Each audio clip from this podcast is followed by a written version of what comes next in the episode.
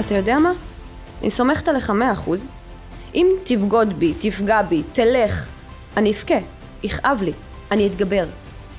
ואז הבנתי דבר כל כך חשוב, שהיום אני סומכת על כל מי שאני פוגשת. לא כי אני חושבת שכל מי שאני פוגשת יעשה טוב, ממש לא. קודם כל, הם בני אדם. הם בני אדם. אז מן הסתם כנראה שהם יטעו, יש להם דרך אחרת לראות את העולם, לי יש דרך אחרת לראות את העולם, אני, אני אטעה והם יטעו, וזה בסדר. אבל אני סומכת על עצמי, שלא משנה מה יקרה, אני אתגבר. בניתי לעצמי חוסן כל כך גדול, וראיתי על איזה דברים התגברתי בחיים, שאני אומרת, אני סומכת עליכם. תאכזבו אותי, אני אתגבר.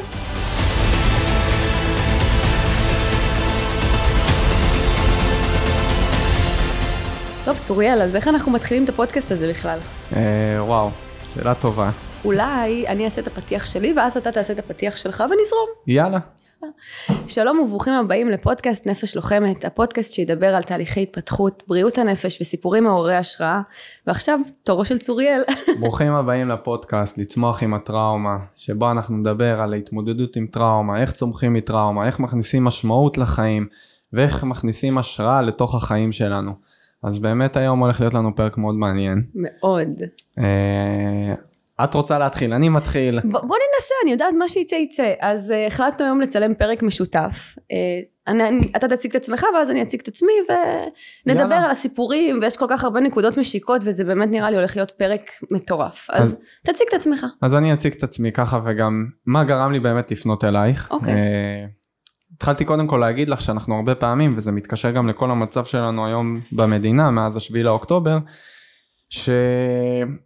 תמיד היינו הולכים עם איזה מסכה מסוימת, כאילו חושבים שאתה ככה, אבל יש איזה סיפור מאוד גדול מאחורה, עכשיו כבר אנחנו נמצאים במצב שאי אפשר לשים מסכות, כי כולם, דיברנו על זה ואנחנו עוד ניגע בהמשך הפרק, כולם עם טראומה, ואני מקווה שזה לא יהפוך לפוסט טראומה. אה, ומה שגרם לי באמת לפנות אלייך זה, אתה יודע, רואים בן אדם, ואני, כשהתחלתי להקליט פה את הפרקים, פתאום נחשפתי לפודקאסט שלך, ואז נחשפתי לסיפור האישי שלך. ושם פתאום כאילו אני אומר וואו, כאילו הרבה חיבורים uh, מהנקודה שלי, מהפגיעה שלי, מהפציעה שלי, הכל כאילו מאוד מאוד דומה. Uh, וזה ישר גרם לי כמובן לרצות uh, שנעשה פרק ביחד, uh, זה, הש... זה היה חיבור שהיה לי מובן ש... שיקרה פה, גם מהמקום שאני חושב שגברים צריכים לשמוע שאפשר לדבר וזה לא בושה לקבל טיפול ולא בושה לבקש עזרה. וגם לנשים אני חושב שנשים באמת צריכות גם את הדחיפה הזאת בטח בתקופה ועם מה שקורה עכשיו. שוב שזה לא בושה לקבל עזרה. אה, אני הייתי ספורטאי לפני הצבא, אה, הייתי רץ בין 120 ל-160 קילומטר כל שבוע, הייתי מתאמן שלושה אימונים ביום, אה, אני מגיע ממשפחה שגדלנו על ערכי הצבא, אהבת הארץ, אבא איש צבא לשעבר, אנחנו שישה בנים בבית, כולם יחידות בין היתר מובחרות. אה, והדבר המדהים לדעתי שבאמת ההורים נתנו לנו בחיים זה באמת קודם כל להיות אנשים טובים. אה, וזה גם למה הפציעה שלי בהמשך אה, כל כך נכוויתי ונפגעתי ברמת האמון האמון קודם כל למה שההורים גידלו אותי ולימדו אותי לבין מה שהמציאות בפועל. כאילו קודם כל גדלתי על, על הצבא ועל מה שקורה ועל ערך הרעות ומה זה באמת לאהוב את, לאהוב את הארץ כאילו היום אני, אני רואה את כל מה שקורה במדינה ועוד השנאת חינם שהיה עוד לפני השביעי לאוקטובר והיה לי פה איזה שבר עוד לפני כי אתה גדל פה על משהו ופתאום אתה רואה איזה מציאות אחרת לגמרי. ממש. אה, ואני החלטתי שאני באמת אה, רוצה להתגייס לצבא אני לא הייתי חייב להתגייס יכולתי להיות ספורטאי פעיל יכולתי לעשות אה, יומיות בצבא והיה לי חשוב לעשות את השירות הכי משמעותי שיש. אה, וויתרתי, החלטתי שאני שם את החלום שלי, חלום ילדות, שהחלום שלי היה לייצג את מדינת ישראל באולימפיאדה. אה, הקדשתי באמת את כל הילדות שלי, הייתי קם אה, בתור ילד בשעה חמש, חמש וחצי, יוצא ל-20 קילומטר ריצה כל בוקר, אני לא מכיר הרבה ילדים שעושים את זה, ועוד אחרי זה הולך לבית ספר וחוזר ונוסע לירושלים כל פעם עצמאית, הייתי ארבע שעות ביום בתחבורה ציבורית כדי להגיע ולהשיג את החלום שלי. ובאמת הייתי מוכן לעשות הכל. אה, אבל עוד פעם גדלתי על אהבה שהיא, שהיא מאוד מאוד גדולה וידעתי שאני לא יכול לוותר עליה. והחלטתי שאני מתגייס לצבא, אה, התגייסתי למגלן ולצערי במהלך השירות שלי עברתי התעללות מאוד קשה ואונס אה, אונס אכזרי. כאילו זה, זה ההגדרה הכי טובה שאני יכול להגיד. נגיד את זה פה גם שאצל גברים זה מעשה סדום אצל נשים זה אונס. רק בשפה המשפטית נדבר ורשלנות רפואית מה שהביא אותי למצב שאני שוכב במיטה בבית חולים לא יכול לזוז אה, שנה וחצי כמעט הייתי מרותק למיטה, אני עושה על עצמי את הצרכים, אני מקבל אוכל מהווריד, אה, רופאים אומרים לי שאני לא, לא אחזור לרוץ יותר, ואני ראיתי את החיים שלי גמורים לגמרי, אה, לא ראיתי אור, אני ניסיתי להתאבד חמש פעמים, אני אמרתי גם להורים שלי שאני מבחינתי, אני פצצה מתקתקת, אני, אין לי בעיה למות, אני רוצה למות, אני רוצה את זה מה שנקרא ב... אבא אמא אין לכם ילד יותר. כאילו ככה אמרתי להורים שלי ולא פחדתי גם להגיד להם את זה.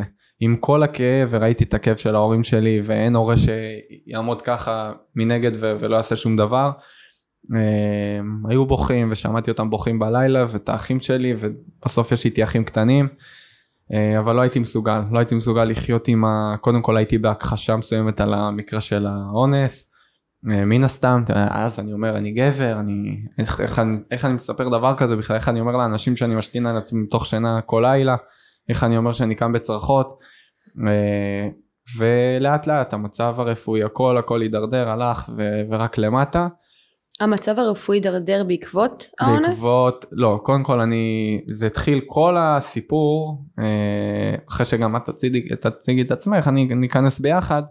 אבל הכל בגדול התחיל משבוע שטח שחזרנו ותקף אותי חיידק כמו שיכול לקרות לכל mm. בן אדם פשוט התחלתי לשלשל ולאבד נוזלים.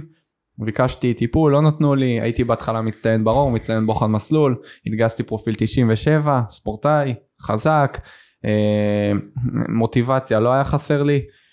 אה, ובבוחן מסלול השני כל ה... בעצם החיים שלי השתנו. כאילו אני אשאיר את הסיפור הזה ל...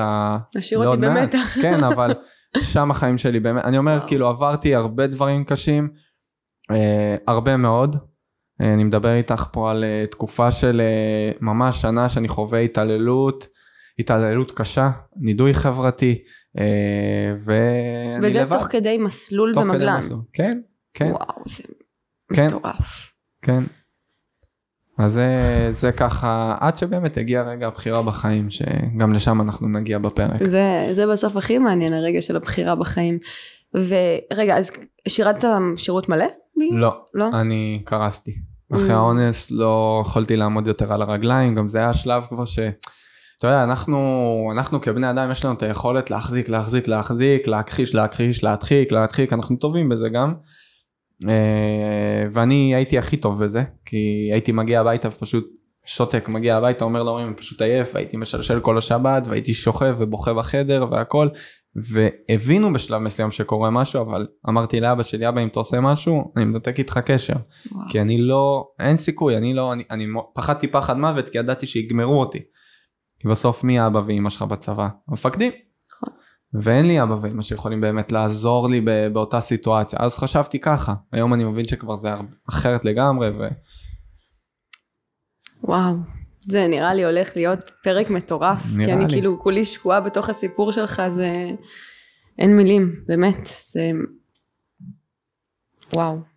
ואני, ואז אני אגיד ש, ש, שבעצם הסיפור שלי הביא אותי לסיפור שלך שגם אנחנו רואים אה, בסוף אה, אני אגיד עוד לפני שאת תציגי את עצמך מהזווית שלי, רואים בן אדם שהוא חזק, אה, אתה יודע, אני אדבר בשפה של הבני נוער, הרבה עוקבים, נכון. והכל טוב, והכל יפה, ואיך אמרת שם בכתבה ב-13, חשבתי שאני אגיע לגמר, לגמר הישרדות, ו... ו... אני אהיה מאושרת, אבל לא, לא ומשהו קרה שם, ויש דברים מאחורה, ויש אה, משקעים, ויש דברים שאנחנו מתמודדים ולא תמיד רואים אותם. וזה גם דרך אגב מסר מאוד חשוב לבני נוער שחושבים שכל מה שהם רואים הוא, הוא הכי זוהר ונוצץ זה לא, לא תמיד ככה. אז תורי? תורך יאללה. יאללה.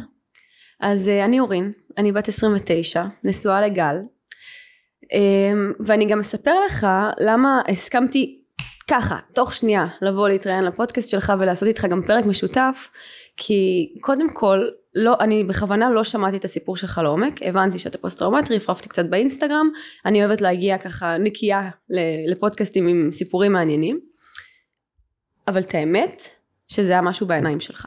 Mm.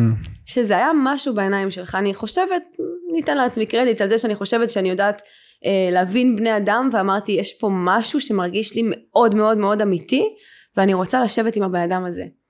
אז אה, לגבי הסיפור שלי, אני uh, התגייסתי לצבא באוגוסט 2012, הייתי בהתחלה ג'ובניקית ומאוד מאוד רציתי להיות לוחמת. עוד לא הבנתי למה בכלל אני רוצה להיות לוחמת, בטירונות פשוט התאהבתי בנשק, החזקתי נשק, הרגשתי חזקה, אמרתי וואו אני רוצה להיות לוחמת.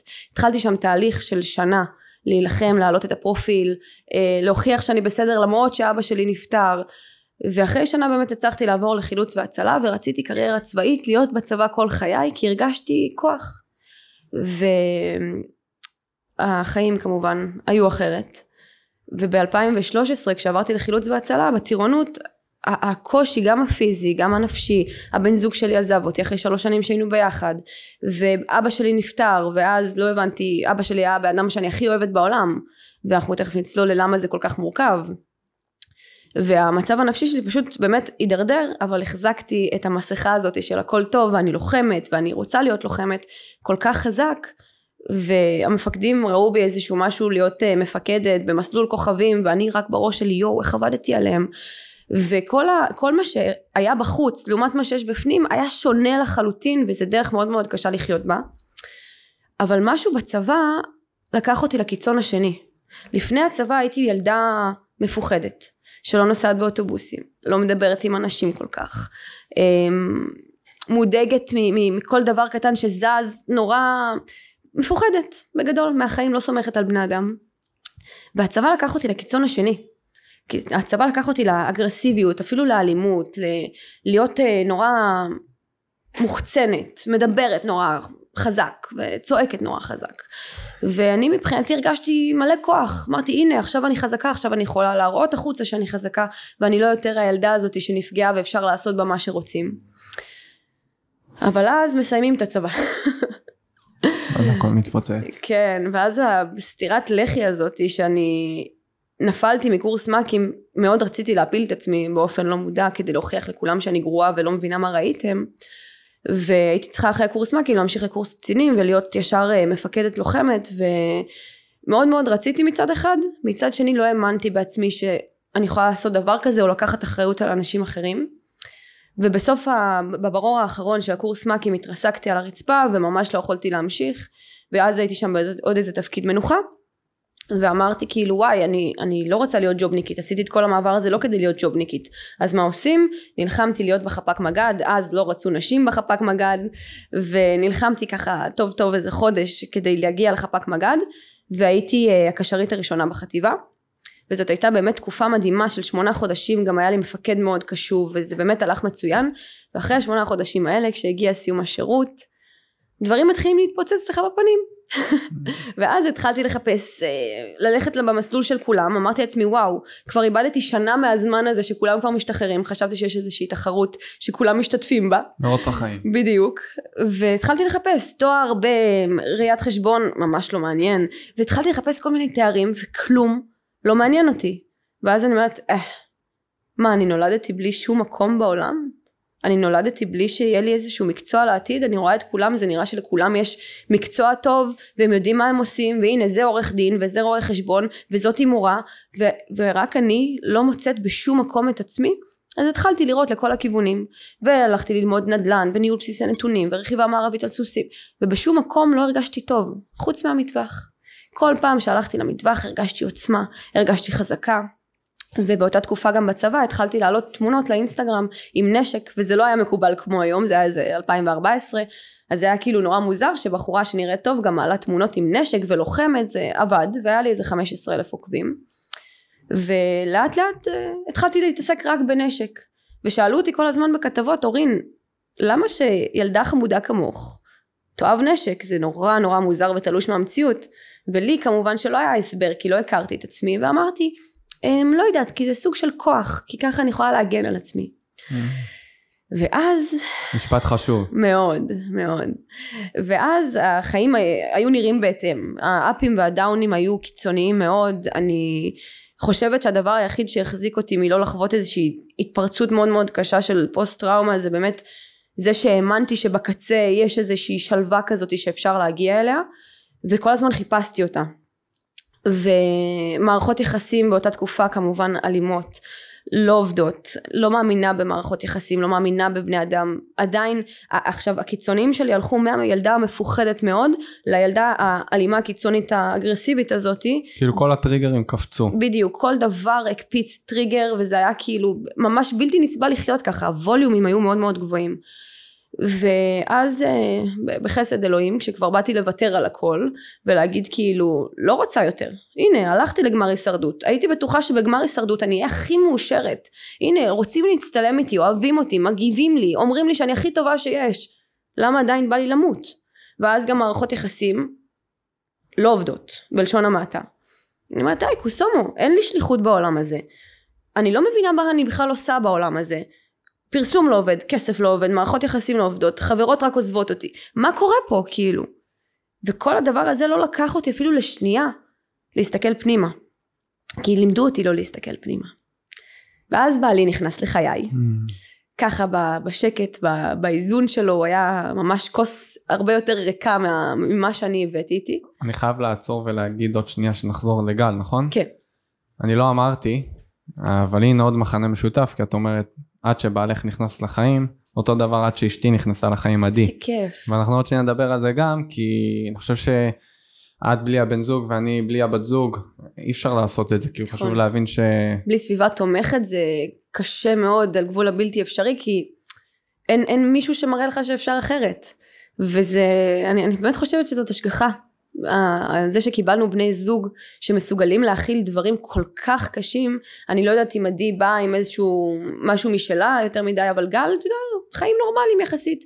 מבית טוב משפחה טובה עמידים. לא, לא חווה איזשהו משהו ופתאום הוא מקבל מטען שהוא לא דמיין בכלל עם חובות כלכליים עם מניפולציות שקרים. הייתי הבחורה באמת מאוד מאוד בעייתית ו... ככל שהתקדמתי לא איתו... לא בעייתית, אני חושב שניגע בנקודה הזאת, לא בעייתית, היית אבודה עם הדבר כן, הזה. כן, אבל זה יצא החוצה כמאוד בעייתית, כי אתה יודע, בן אדם בא מולך ורוצה לתת לך את כל העולם, ואתה קודם כל לא בטוח שאתה בכלל מוכן לקבל, אתה לא מאמין לו, אתה כל הזמן בודק אותו. כמה, כמה בן אדם יכול לשאת את זה? כמה בן אדם יכול לשאת את זה שהוא, שהוא פותח את הטלפון והוא רואה שיחה עם גבר אחר? זה, זה מאוד מאוד קשה. אלא אם כן הוא רואה את איזשהו ניצוץ קטן ובאמת מאמין שיש צפי לשינוי זה מאוד מאוד קשה ואז המערכת היחסים שלנו התחילה. ובמקום שהיא תתחיל בלוי דווי והכל טוב והכל זה המערכת היחסים הייתה מאוד מאוד קשה. ועם מניפולציות ועם שקרים ו- ואני לא האמנתי למילה שהוא אומר לי. והוא אומר לי אני רוצה להיות איתך בתהליך שלך ואני אומרת לו אל תשקר. אתה איתי כי אתה רוצה מה את הפרסום שלי? את הכסף שלי? הוא אומר לי אורין איזה כסף? את בחובות. ואיזה פרסום? עד היום אף אחד לא יודע מי זה גל עמנואל ו... ואז גם באותה תקופה הוא, הוא פשוט כל הזמן הוכיח, הוכיח, אמר לי אין בעיה, את רוצה שאני אוכיח? אני אוכיח, אני אוכיח.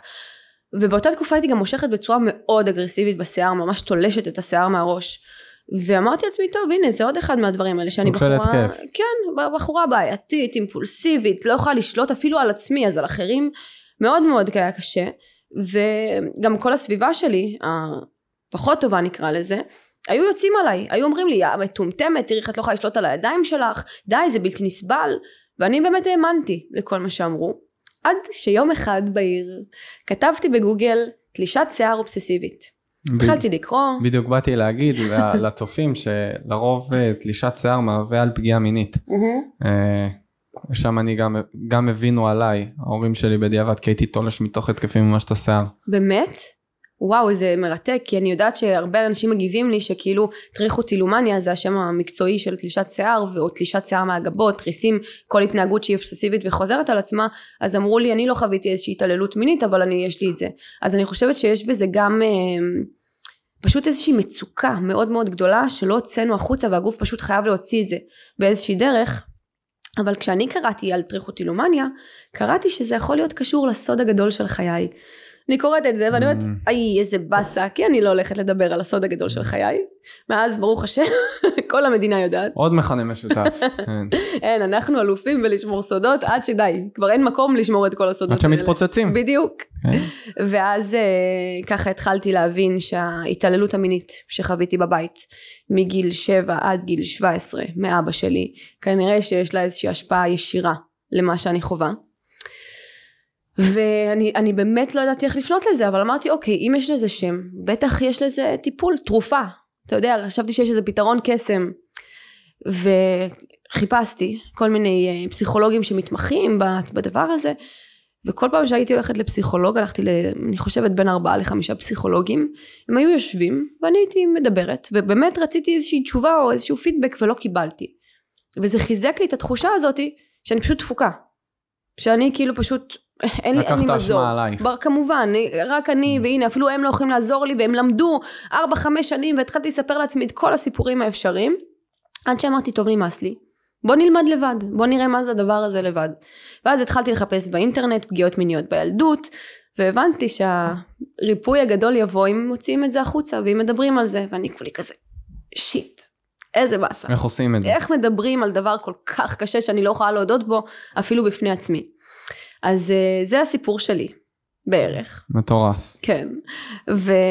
ואני אני חושבת שהולך להיות לנו פרק, אני באמת קצת לא יודעת איך כאילו, אה, הפרק הולך להתנהל, כי זה כאילו שני סיפורים, אני חושב שזה פשוט לדבר ביחד על, ה, על הנקודות המ- המאוד, אה, אני אקרא לזה קריטיות בתהליך הצמיחה, אני קורא לזה, אני קשה לי מאוד להגיד שיקום, שיקום זה קצת שלילי לי. צמיחה, אני חושבת שיש לנו פה פשוט לחיות, תיקון, גם תיקון וגם אה, באמת לבחור בחיים, את יודעת, זה, נכון. את מדברת נפש לוחמת, קודם כל בעיניי את לוחמת בלי נשק ובלי זה, כי אני כגבר שזה לא משנה גבר אישה, פגיעה מינית זה פגיעה מינית, אונס זה אונס וזה זה לא משנה, נגעו לך בגוף בלי הסכמה, נגעו לי בגוף בלי הסכמה, חיללו לך את הגוף, חיללו לי את הגוף. אה, אני לא מאחל לאנשים אה, לעבור את זה כדי להבין מה אנחנו עכשיו מדברים, אבל צריך להיות באמת לוחם, לוחמת מבפנים כדי לקום, להרים את הראש, מעבר לזה שלדבר על זה ככה, אה, להגיד וואלה אני קם על החיים, כאילו אנשים לא יכולים להבין באמת מה זה לקום לחיים. נכון, אני חושבת אני- שגם לא יודעים שיש אופציה, כן. זה, שזה, זה בעיניי אחד הסיבות שכל כך חשוב לדבר ולהוציא את זה החוצה ולא להתבייש נכון. במה שאנחנו חווינו, כדי שאחרים ידעו שיש אופציה לחיות חיים אחרים. אני לא האמנתי שיש דרך לחיות בלי מניפולציות, שקרים, אמונות מגבילות, כל הגברים אנסים, אני הייתי בטוחה שככה זה אורי החיים. ניסיתי להתאבד, טוב. אני לא רציתי את החיים בכלל. מי בכלל הבין שיש דרך אחרת? אמרתי גם, אני, אני, אני זוכר שבפעם הראשונה שניסיתי להתאבד, אז ממש כאילו זה היה בצבא? קראתי, לא, זה היה כבר שהוציאו אותי, זה היה כאילו תוך כדי שחרור כבר, Mm. אה, אבל זה היה, לא הייתי בצבא, הייתי בבית, כבר לא יכולתי לזוז, לא יכולתי לתפקד. ואני נשארתי לבד ואני זוכר שקראתי איזה יום אחד אמרתי אני לא אין סיכוי שאני ממשיך ככה לחיות. קודם כל אני בפנים יודע מה קרה.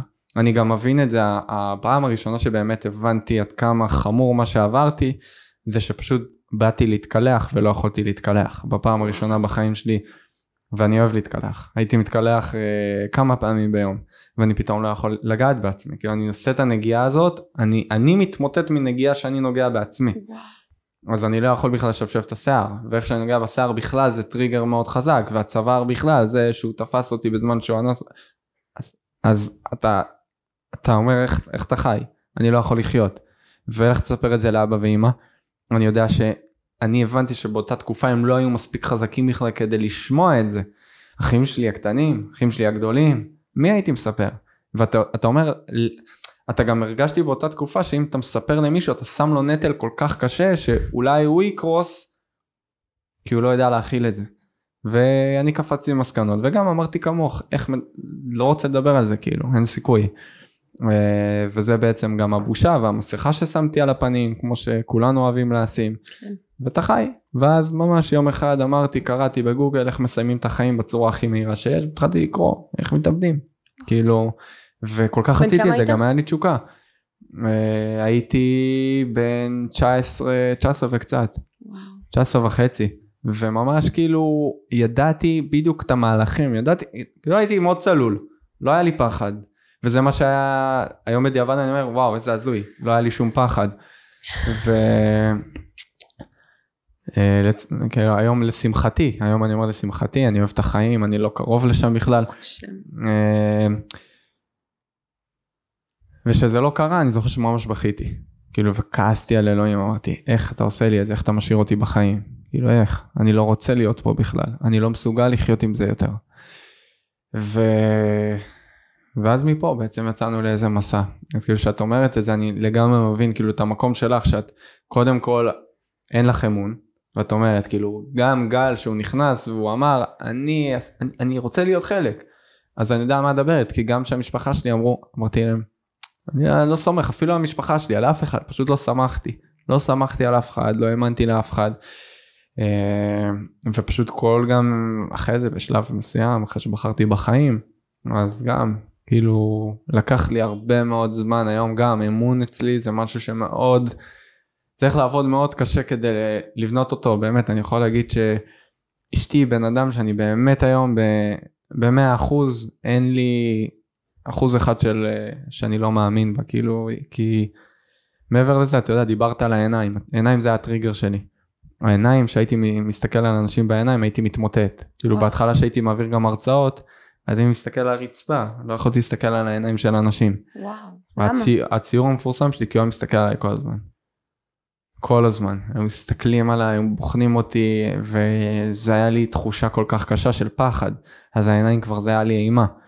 עד שלמדתי לראות את העיניים כבאמת להיכנס לנפש של בן אדם דרך העין ולהבין כאילו שאמרת לי מהעיניים שלך ראיתי כאילו רציתי ישר לקטוע אותך ואמרתי לא אני אתן לה שנייה לדבר ואני אמרתי שעיניים זה ממש כאילו זה, זה הראי של הנפש זה לא סתם אומרים את זה לא סתם אני ידעתי בדייט הראשון שאני מתחתן עם אשתי בזכות העיניים.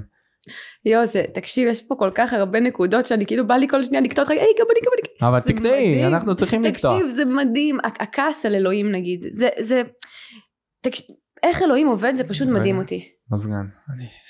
סליחה שאני קוטע מזגן אני חייב. תקשיב איך אלוהים עובד זה פשוט מדהים אותי כל פעם מחדש. אני אני חושבת בכתבה שעשיתי בחדשות 13 אמרתי שכיניתי במרכאות בבנות שלא אבא שלהם אנס אותם התעלל בהם מינית. כי אז הן חוזרות הביתה והן אומרות אמא אבא קרה לי לוקחים אותם לטיפול דואגים להם ולך לא היה למי ולי לא היה למי גם כשכאילו ניסיתי אז השתיקו ושבוא לא נדבר על זה ופתאום כשאתה בא ואתה אומר לי מהמקום שלך אני לא יכולתי לבוא להורים שלי בגלל שלא רציתי להיות נטל בגלל שלא היה להם את הכלים להתמודד עם זה. אז פתאום אתה אומר כאילו אין שק שהוא יותר קל מהשק ששייך לנו. כאילו לא, לא יודעת איך אנשים מתמודדים עם חרם בכיתה א' והם שומעים את הסיפור שלי ואומרים איך את היום אה, בלי תרופות בלי סמים בלי כאילו, היום את לא לוקחת כדורים לא, כלום. מעולם לא לקחתי. מעולם לא לקחתי. וואו. אז אנשים אומרים לי איך יכול להיות? את עברת כזאת פוסט טראומה מורכבת אז אני, אני כאילו אומרת אני לא יודעת. אני לא יודעת. אני חושבת שהרוח שלי הייתה פשוט ממש חזקה כדי להאמין שבקצה יש שלווה. וזה המזל באמת אני אומרת תודה לאלוהים שלא לקחתי לא תרופות לא סמים לא משככי כאבים כי אני חושבת שלא הייתי יכולה להגיע לרמת אה, ריפוי ותהליך כזה בלי להרגיש את כל מה שהרגשתי בעוצמות מטורפות. יודעת, אני, אני חייב באמת לשאול אותך, את יודעת, היום קודם כל אני אבא. אה, נולדה לי בת לפני תשעה חודשים. כן, שהיא הנס שלי. אני אומר, מהמוות הבאתי חיים לעולם. ואני מסתכל עליה ואני, יש לי, יש לי שבועה עם נויה, שאני, כל בוקר שאני מחזיק אותה, אני פשוט רועד ואני אומר לה כל בוקר אני לוקח אותה משתדל לקחת אותה מהמיטה ואם אשתי קמה לפניי למרות שלרוב אני משתדל להיות זה שקם בבוקר ישר.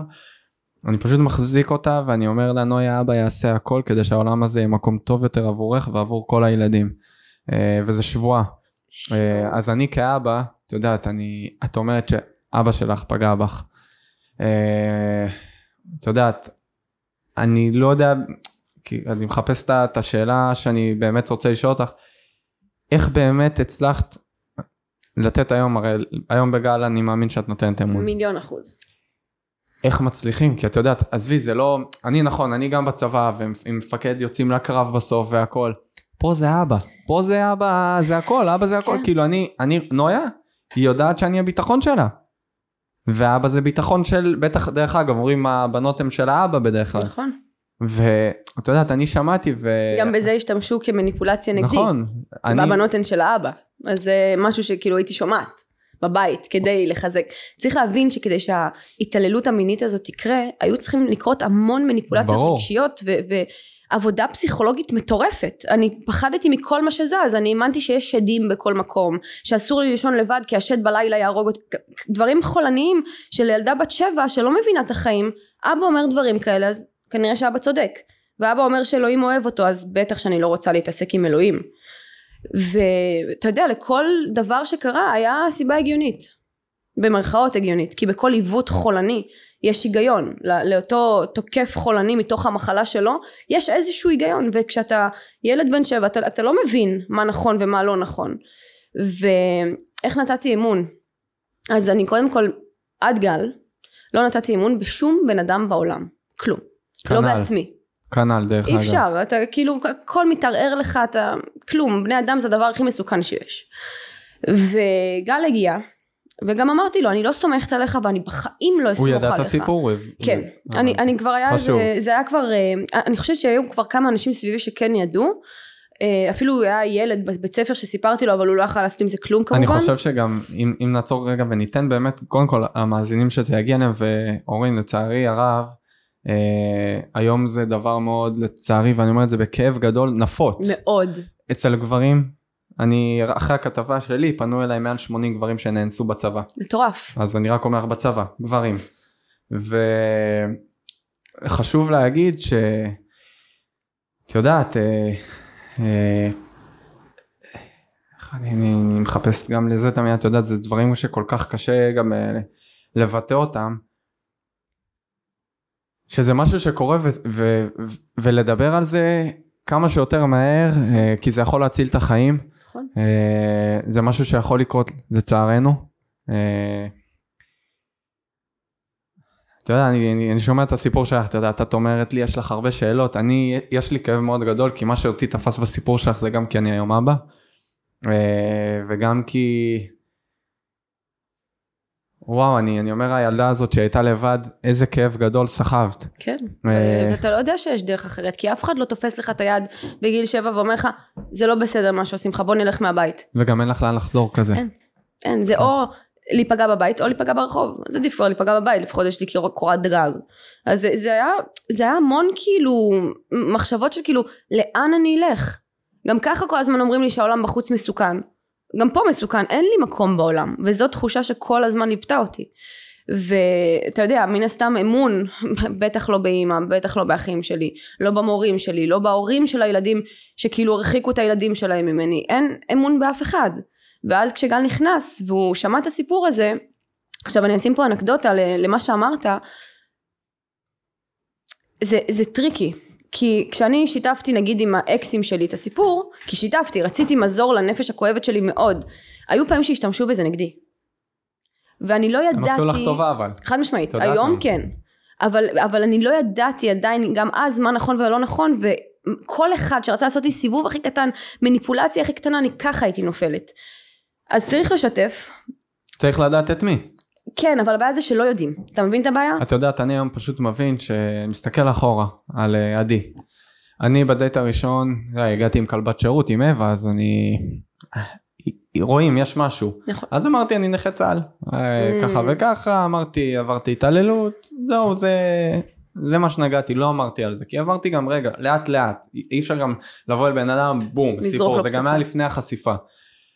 אה, אבל אני היום יודע שאם אתה באמת רוצה זוגיות, ואם אחרי כמה דייטים אתה מבין שיש משהו, קודם כל זה לא הוגן כלפי הצד השני, להסתיר. נכון. ואני אמרתי, אני ביום שאמרתי לעדי, גם אמרתי לה את זה בפנים, אל תרגישי לא נעים או חלילה לרחם עליי, להישאר איתי, כי אני יודע שאני מספר לך משהו, שגם אני בעצמי לא יודע אם אני הייתי מסוגל להכיל צד שני, ככה. אה, ולהיות הוגן, כי אני, אני חייב להיות הוגן. זה, זה- לא פשוט, בטח שאני מקבל לה התקפים ואני, בואי, יושב הגבר בבית קפה ומתמוטט בבית קפה. לא זה פשוט. לא דבר רגיל. לא. אבל אני יודע שהכנות היא מה שמביאה באמת זוגיות אמיתית. נכון. ואני אמרתי לה והסתכלתי לה בעיניים וסיפרתי לה את הסיפור ואני זוכר היא בכתה והיה לה מאוד קשה ועוד גם אחרי שסיפרתי אז זה היה גם תקופה שכל פעם שהייתי נוגע הייתי חוטף התקפים של החיים התפרקתי על הרצפה ואז בכלל היא ראתה את זה בלייב בעוצמה מאוד קשה ואני לא אשכח את זה שקמתי ולא ראיתי אותה קמתי מההתקף היא יצאה מהשירותים והיא אמרה לי אני נותנת לזה צ'אנס ואז השאר, השאר היסטוריה, הרבה מאוד עבודה. כיף, איזה השגחה פרטית, זה כן. מדהים. אז אני, אני, אני אסכים איתך ואני אגיד שאני חושבת שמזל ששיתפתי את כל האקסים שלי, ומזל שניסיתי למצוא מישהו שיעזור, כי בסוף הגיע. אתה מבין? אז כאילו אני אומרת, אם הייתי מחזיקה את זה ולא מספרת לגל למה אני כל כך במרכאות, אני אומרת, תפוקה ועושה בלאגנים ובעיות. והגיע אחד הנכון גם. בדיוק. זה לא רק הגיע. אני, אני חושבת שעדיף להיפגע עדיף לנסות ולהיפגע, כי בסוף אתה יודע שאתה נתת הכל ואתה פתחת, אז יגיע המישהו הנכון הזה בסוף. והיה קשה לתת אמון. אני גם כל הזמן הייתי אומרת לו, תשמע, לא משנה מה תעשה, בחיים לא תקבל את האמון שלי, בחיים. אז הוא אמר לי, למה? אני פה כדי להוכיח. אמרתי לו, זה לא משנה, אני לא יכולה לסמוך על עצמי, אתה רוצה שאני אסמוך עליך? ואז זה פשוט היו לילות שלמים שאני הייתי עוברת לו על הטלפון עד שתיים שלוש בבוקר למה אין פה שיחות עם בחורות זה נראה לי מה הוא מסתיר כל כך טוב אין תמונות אין כאילו לא יכול להיות שהוא לא מסתיר משהו וככה במשך איזה שנה בודקת לו כל לילה את הטלפון וכלום והטלפון שלי פתוח והמחשב שלו פתוח וקחי את כל הסיסמאות להכל הכל בסדר הנה בבקשה. ואני פשוט לא מסוגלת. ואז אה, אחרי שבאמת אה, התעייפתי כבר, ממש התעייפתי מלבדוק לו את הטלפון כל לילה, אמרתי לו תקשיב, אני סומכת עליך 90 אחוז, וזה הכי הרבה שאני אסמוך עליך אי פעם, אבל ה-10 אחוז האלה נתנו לי את הסיבה לשבת כל לילה על הטלפון שלו. ואז העליתי את האחוזים, אמרתי לו תקשיב אני סומכת עליך 99 אחוז, אבל אז השארתי לעצמי את האחוז שהחזיק אותי כל לילה ערה כדי לבדוק לו את הטלפון. ואיפה אתה ומה אתה עושה ולמה וכמה. עד שאמרתי חלאס, אתה יודע מה? אני סומכת עליך מאה אחוז. אם תבגוד בי, תפגע בי, תלך, אני אבכה, יכאב לי, אני אתגבר.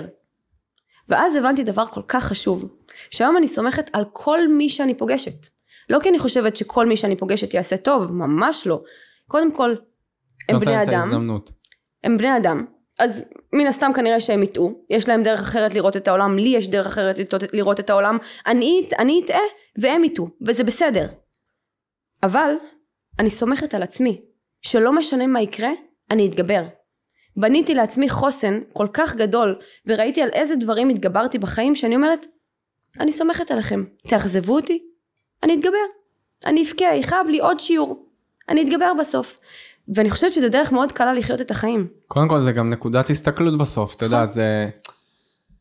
את יודעת שאני בחרתי בחיים, היה רגע שאמרתי אוקיי, אם אתה באמת רוצה לצאת מהחושך, דרך אגב שאנחנו היום נמצאים בתקופה של אה, סוג של חושך, נכון. העלית גם על זה סוג של סרטון, נכון. באנו חושך לגרש, ואנחנו לגמרי נמצאים בתקופה של חושך. שעכשיו זה באמת תלוי בנקודת ההסתכלות שלנו על החיים. נכון. לראות את נקודות האור, לראות את הדברים הטובים, להסתכל על מה כן טוב. תראה, אי אפשר, אנחנו לא יכולים להוריד את הראש. אי אפשר, נכון. אז לא תהיה לנו מדינה. אז למה כל האלה שכאילו נפלו סתם? אנחנו חייבים להיות חזקים. נכון. אמרו לי את זה אנשים בניחומי אבלים, אמרו לי את זה אנשים בלוויות. אתה יודע, כי כולם גם מזדהים איתי על, ה, על המקום שאני מדבר כל הזמן לצמוח, לצמוח מהטראומה, לצמוח מהמשבר. ואני מאוד מאמין בזה כי באתי משם באתי עמוק ואת באת עמוק מהמשבר כאילו זה לא היה אי אפשר אי אפשר להגיד את זה יותר טוב. באת משבר מחושך ולא רק שבאת מחושך את יודעת אני יכול להגיד עליי שהיו לי עוד באמת אנשים שהיה לי בית לפנות אליו. לא היה לך בית לפנות אליו. נכון. וחשוב לשים את זה על השולחן כי לא היה לך בית לפנות אליו. זה, וזה נראה לי מה שבאמת גרם לי ברמה האישית לרצות לפגוש אותה כי קודם לא אמרתי יש לך כוח אני חושב שאת אה, אנשים בתקופה הזאת במיוחד צריכים כוח. נכון. כוח. ויש לך כוח לתת לאנשים. לא רק ב... אוקיי להעלות נשק ובצבא ומה שאת עושה ואת לא, עושה דברים מבורכים. זה לבוא ולתת כוח במה שאת. אומרת פה כי בסוף אני בטוח שהולכות לשמוע את זה הרבה מאוד בנות והולכים לשמוע את זה גברים וגם על גברים את יכולה להשפיע מאוד מאוד חזק כי תביני, אני, אני עוד פעם, אני מדבר כגבר, לבוא ולהגיד, אני לא אשכח שלפני הכתבה שעליתי וחשפתי את הסיפור שלי מול מדינה שלמה, אני פשוט לא ישנתי, אני לא אכלתי, אני לא הפסקתי להיכנס להתקפים, ופחד ש... אבל מה, היה לי ידיעה בתת מודע שלי שאני עושה את הדבר הכי נכון ומבורך שיש, שפשוט בורא עולם דוחף אותי גם לעשות את זה. כי הוא אומר לי יש לך יכולת לבוא ולהציל אחרים. מה שלי היום, מה שעזר לי באמת לבחור בחיים זה שיצאתי מה, מהמקום הזה שכל היום אני מסתכל על עצמי ומרחם על עצמי ואיך דיברת על הקורבן והכל ותכלס אנחנו יכולים לקרוא לעצמנו קורבנות כי עברנו את זה אבל מה שעזר לי באמת לתת זה להסתכל על אחרים והבנתי שיש פה משהו שאנחנו אני יכול לעזור לאחרים ולהציל אחרים וגם את היום אני חושב שאת מבינה את זה לגמרי ש... בעצם שאת רק פותחת את הפה על הנושא הזה שהוא נושא כל כך רגיש ועדין והכל את מצילה חיים. אה, אני חושבת שגם הדבר המטורף בזה שאתה גבר ופותח את זה זה מתקשר לי מאוד מאוד לסיפור שלי כי ככה אני סלחתי לאבא שלי.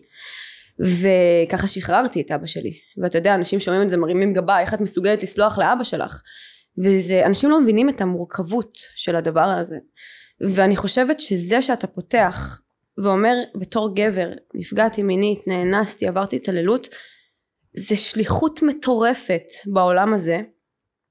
כי אני אתה יודע חשפתי את ההתעללות המינית בחדשות 13 לפני משהו כמו שנה ובגלל שזה בתוך... עוד די קרוב אז. אה כן? גם, כי תקשיב, זה נשמע כאילו אני מדברת מהפה שלך, אני שומעת כן. אותך ואני כאילו, זה אותו שנה דבר. שנה וחצי. מטורף.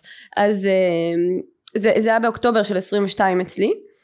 ובגלל שזה בתוך המשפחה קיבלתי אלפי הודעות מגברים, מנשים, צעירים, מבוגרים, גם אני, גם אני, סבא, אבא, דוד, מטורף, אני ראיתי את זה ואני נחרדתי מהכמויות ואז גם קראתי סטטיסטיקות וזה אחד לכל חמש משפחות, זה משהו באמת מטורף ולא דבר, מגבר. ככה, כמויות של אנשים. ודרך מטורף. אגב, אני עוד, אני עוד לא היה לי, לא היה לי בכלל את היכולת הזאת, אה, את יודעת, של אה, אלפי עוקבים והכל.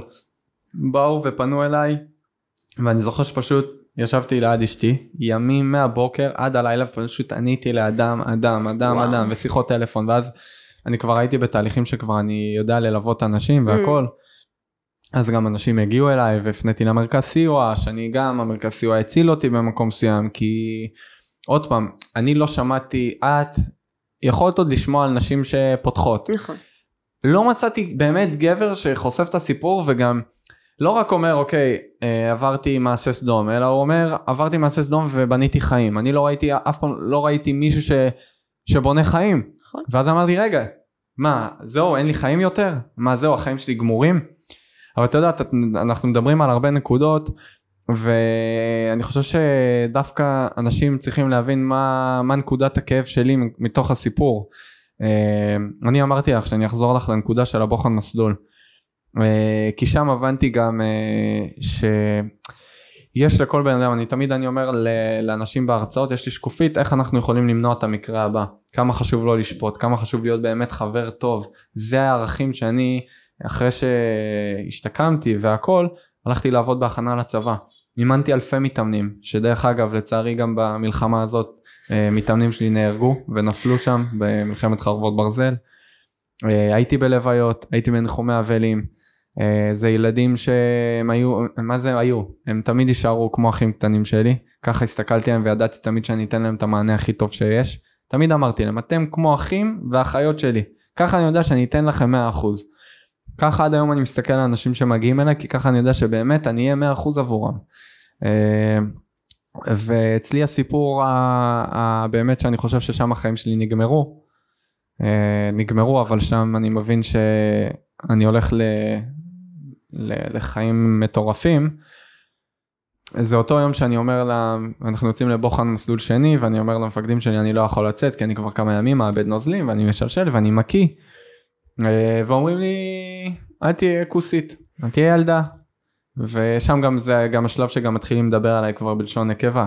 זה עוד התעללות. וואו. את יודעת, לדבר לגבר ביחידה מובחרת בלשון נקבה זה לא משהו קל. זה כל הגבריות שלי. אה, וזה יש גבריות בואי בוא נשים את זה על השולחן הגברים זה הגבריות שלנו אה, באים יחידה מובחרת אה. ברור. ואני יוצא לבוחן מסלול למרות שאני מתפתל מכאבים ואני יוצא, ואני יוצא ואני מגיע לחומה וכבר יודעים, הייתי מצטיין פלוגה בבוחר מסלול הראשון, כאילו יודעים שיש את היכולת, זה לא שאני ממציא פה איזה משהו, למה שאני לא ארצה לצאת שוב, לשבור את השיא אולי של עצמי. ואני יוצא, אני מגיע לקיר, את מכירה את זה במכשולים, כן. ואני מנסה ואני מרגיש שאם אני ממשיך בורח לי. וואו. ואני נעצר, ואני נכנס שם לאקט עם אחד המפקדים של קללות ואיומים, ולא, לאן הגעת, ופה זה לא, והוא התחיל לעשות לי מניפולציה רגשית. אבא שלך יתבייש בך, ואתה בושה, וזה, ואני אגמור לך את החיים, כאילו ככה, ממש יוצא לי על החיים. זה אותו המפקד אה, כן. שהתעלל? ואני עובר את, ה, עובר את הקיר, ניסיון תשיעי, איכשהו. אל- אלוהים יודע מאיפה היו לי את הכוחות בכלל להמשיך מהנקודה הזאת הלאה. ממשיך, עובר, עובר את המכשולים, עובר את ה monkey, עובר הכל, מגיע לחבל. איך שאני נוגע בחבל, fuck, בורח לי בתחתונים. וואו. עכשיו אתה יודע, אתה אומר, ברגע כזה אני עוצר את ההרצאות שלי ואני אומר לקהל, מה הייתם עושים? אתה יודע, קודם כל אתה לא רואה אף אחד צוחק. אני מדבר איתך תיכונים, אני מדבר איתך בצבא, אני מדבר איתך בחברות, הכל. אף אחד, כולם אומרים לי, ניגשים להציע עזרה. כאילו זה מה שאתה חושב. כן. איזה ניגשים להציע עזרה? אף אחד לא ניגש להציע עזרה. הפכתי לבדיחה מאותו היום. אני זוכר שאני הולך וכל המכנס שלי ספוג ואני הולך 500 מטר לפלוגה שם בבח צנחנים ואני עם ראש שפל ואני רק רוצה שמישהו ידפוק לי, כדור בראש כי אני פשוט מרגיש אני מושפל ואני הולך ואנשים צוחקים ומפקדים שם צוחקים והכל ואני מגיע לפלוגה מרכז פלוגה. נניח נתנו לי להתקלח ישר אני עומד שם במרכז פלוגה עם הכל המכנס שלי מרוח ומגיעים ומאותו יום הפכתי להיות צוריאל המשלשל. וואו. עכשיו את יודעת אנחנו אומרים ב- אותי קודם כל אני לא חושב שזה היה מצחיק בשום סיטואציה לה- להפוך לבן אדם את השם שלו לצוריאל המשלשל. אין בזה שום דבר. מעבר לזה התחילו לעשות חיקויים שלי איך אני חוזר עם השלשול ואיך אני חוזר מושפל והכל. אה, ומה צוריאל שלשלת? והתחילו לחכות גם את ה... כאילו גם זה הפך בדיחה של המפקדים של צוריאל נו שלשלת.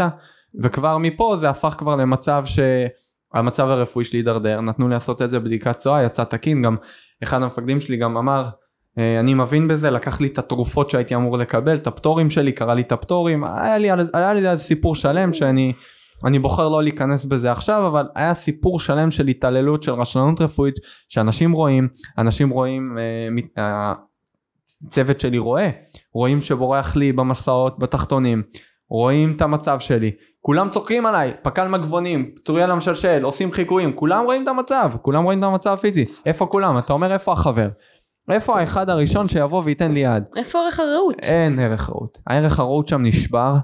אני את יודעת אחרי הכתבה עם אווה פנו אליי חצי צוות לבקש ממני סליחה. אני לא את יודעת בלב שחררתי יותר כמו שאמרת שחררת על אבא שלך. אני אמרתי אני משחרר. הם היו ילדים. ילדים דרך אגב מאוד אנוכיים אבל אני משחרר. הם יצטרכו לחיות עם זה כל החיים שלהם. הנזק, הנזק שהם עשו לי והם עשו לי נזק קשה. כי את יודעת האונס שעברתי אני הולך לישון איתו אני קם איתו בהתקפים. הנידוי החברתי אתה יודע דיברת על חרם זה הרבה יותר קשה מחרם הייתי בתוך הצבא אין לי אף אחד אין לי גבריות מדברים, מדברים עליהם בלשון נקבה ו... אתה אומר איפה החבר הראשון? אני, אני זוכר שבכיתי בלילה, הייתי בוכה במיטה כל לילה והיו אומרים לי מה למה אתה בוכה? ואני אומר כי גומרים אותי ואף אחד לא עוזר, אף אחד לא נותן מילה ורואים אותי שאני לא ישן, אנשים רואים, רואים, אורין, כולם רואים, אי אפשר להכחיש מעבר לזה שאנשים נתנו אחרי זה אה, כמה מהצוות אה, היו גברים, כן אני אומר גברים ונתנו עדות במשטרה אבל איפה כולם?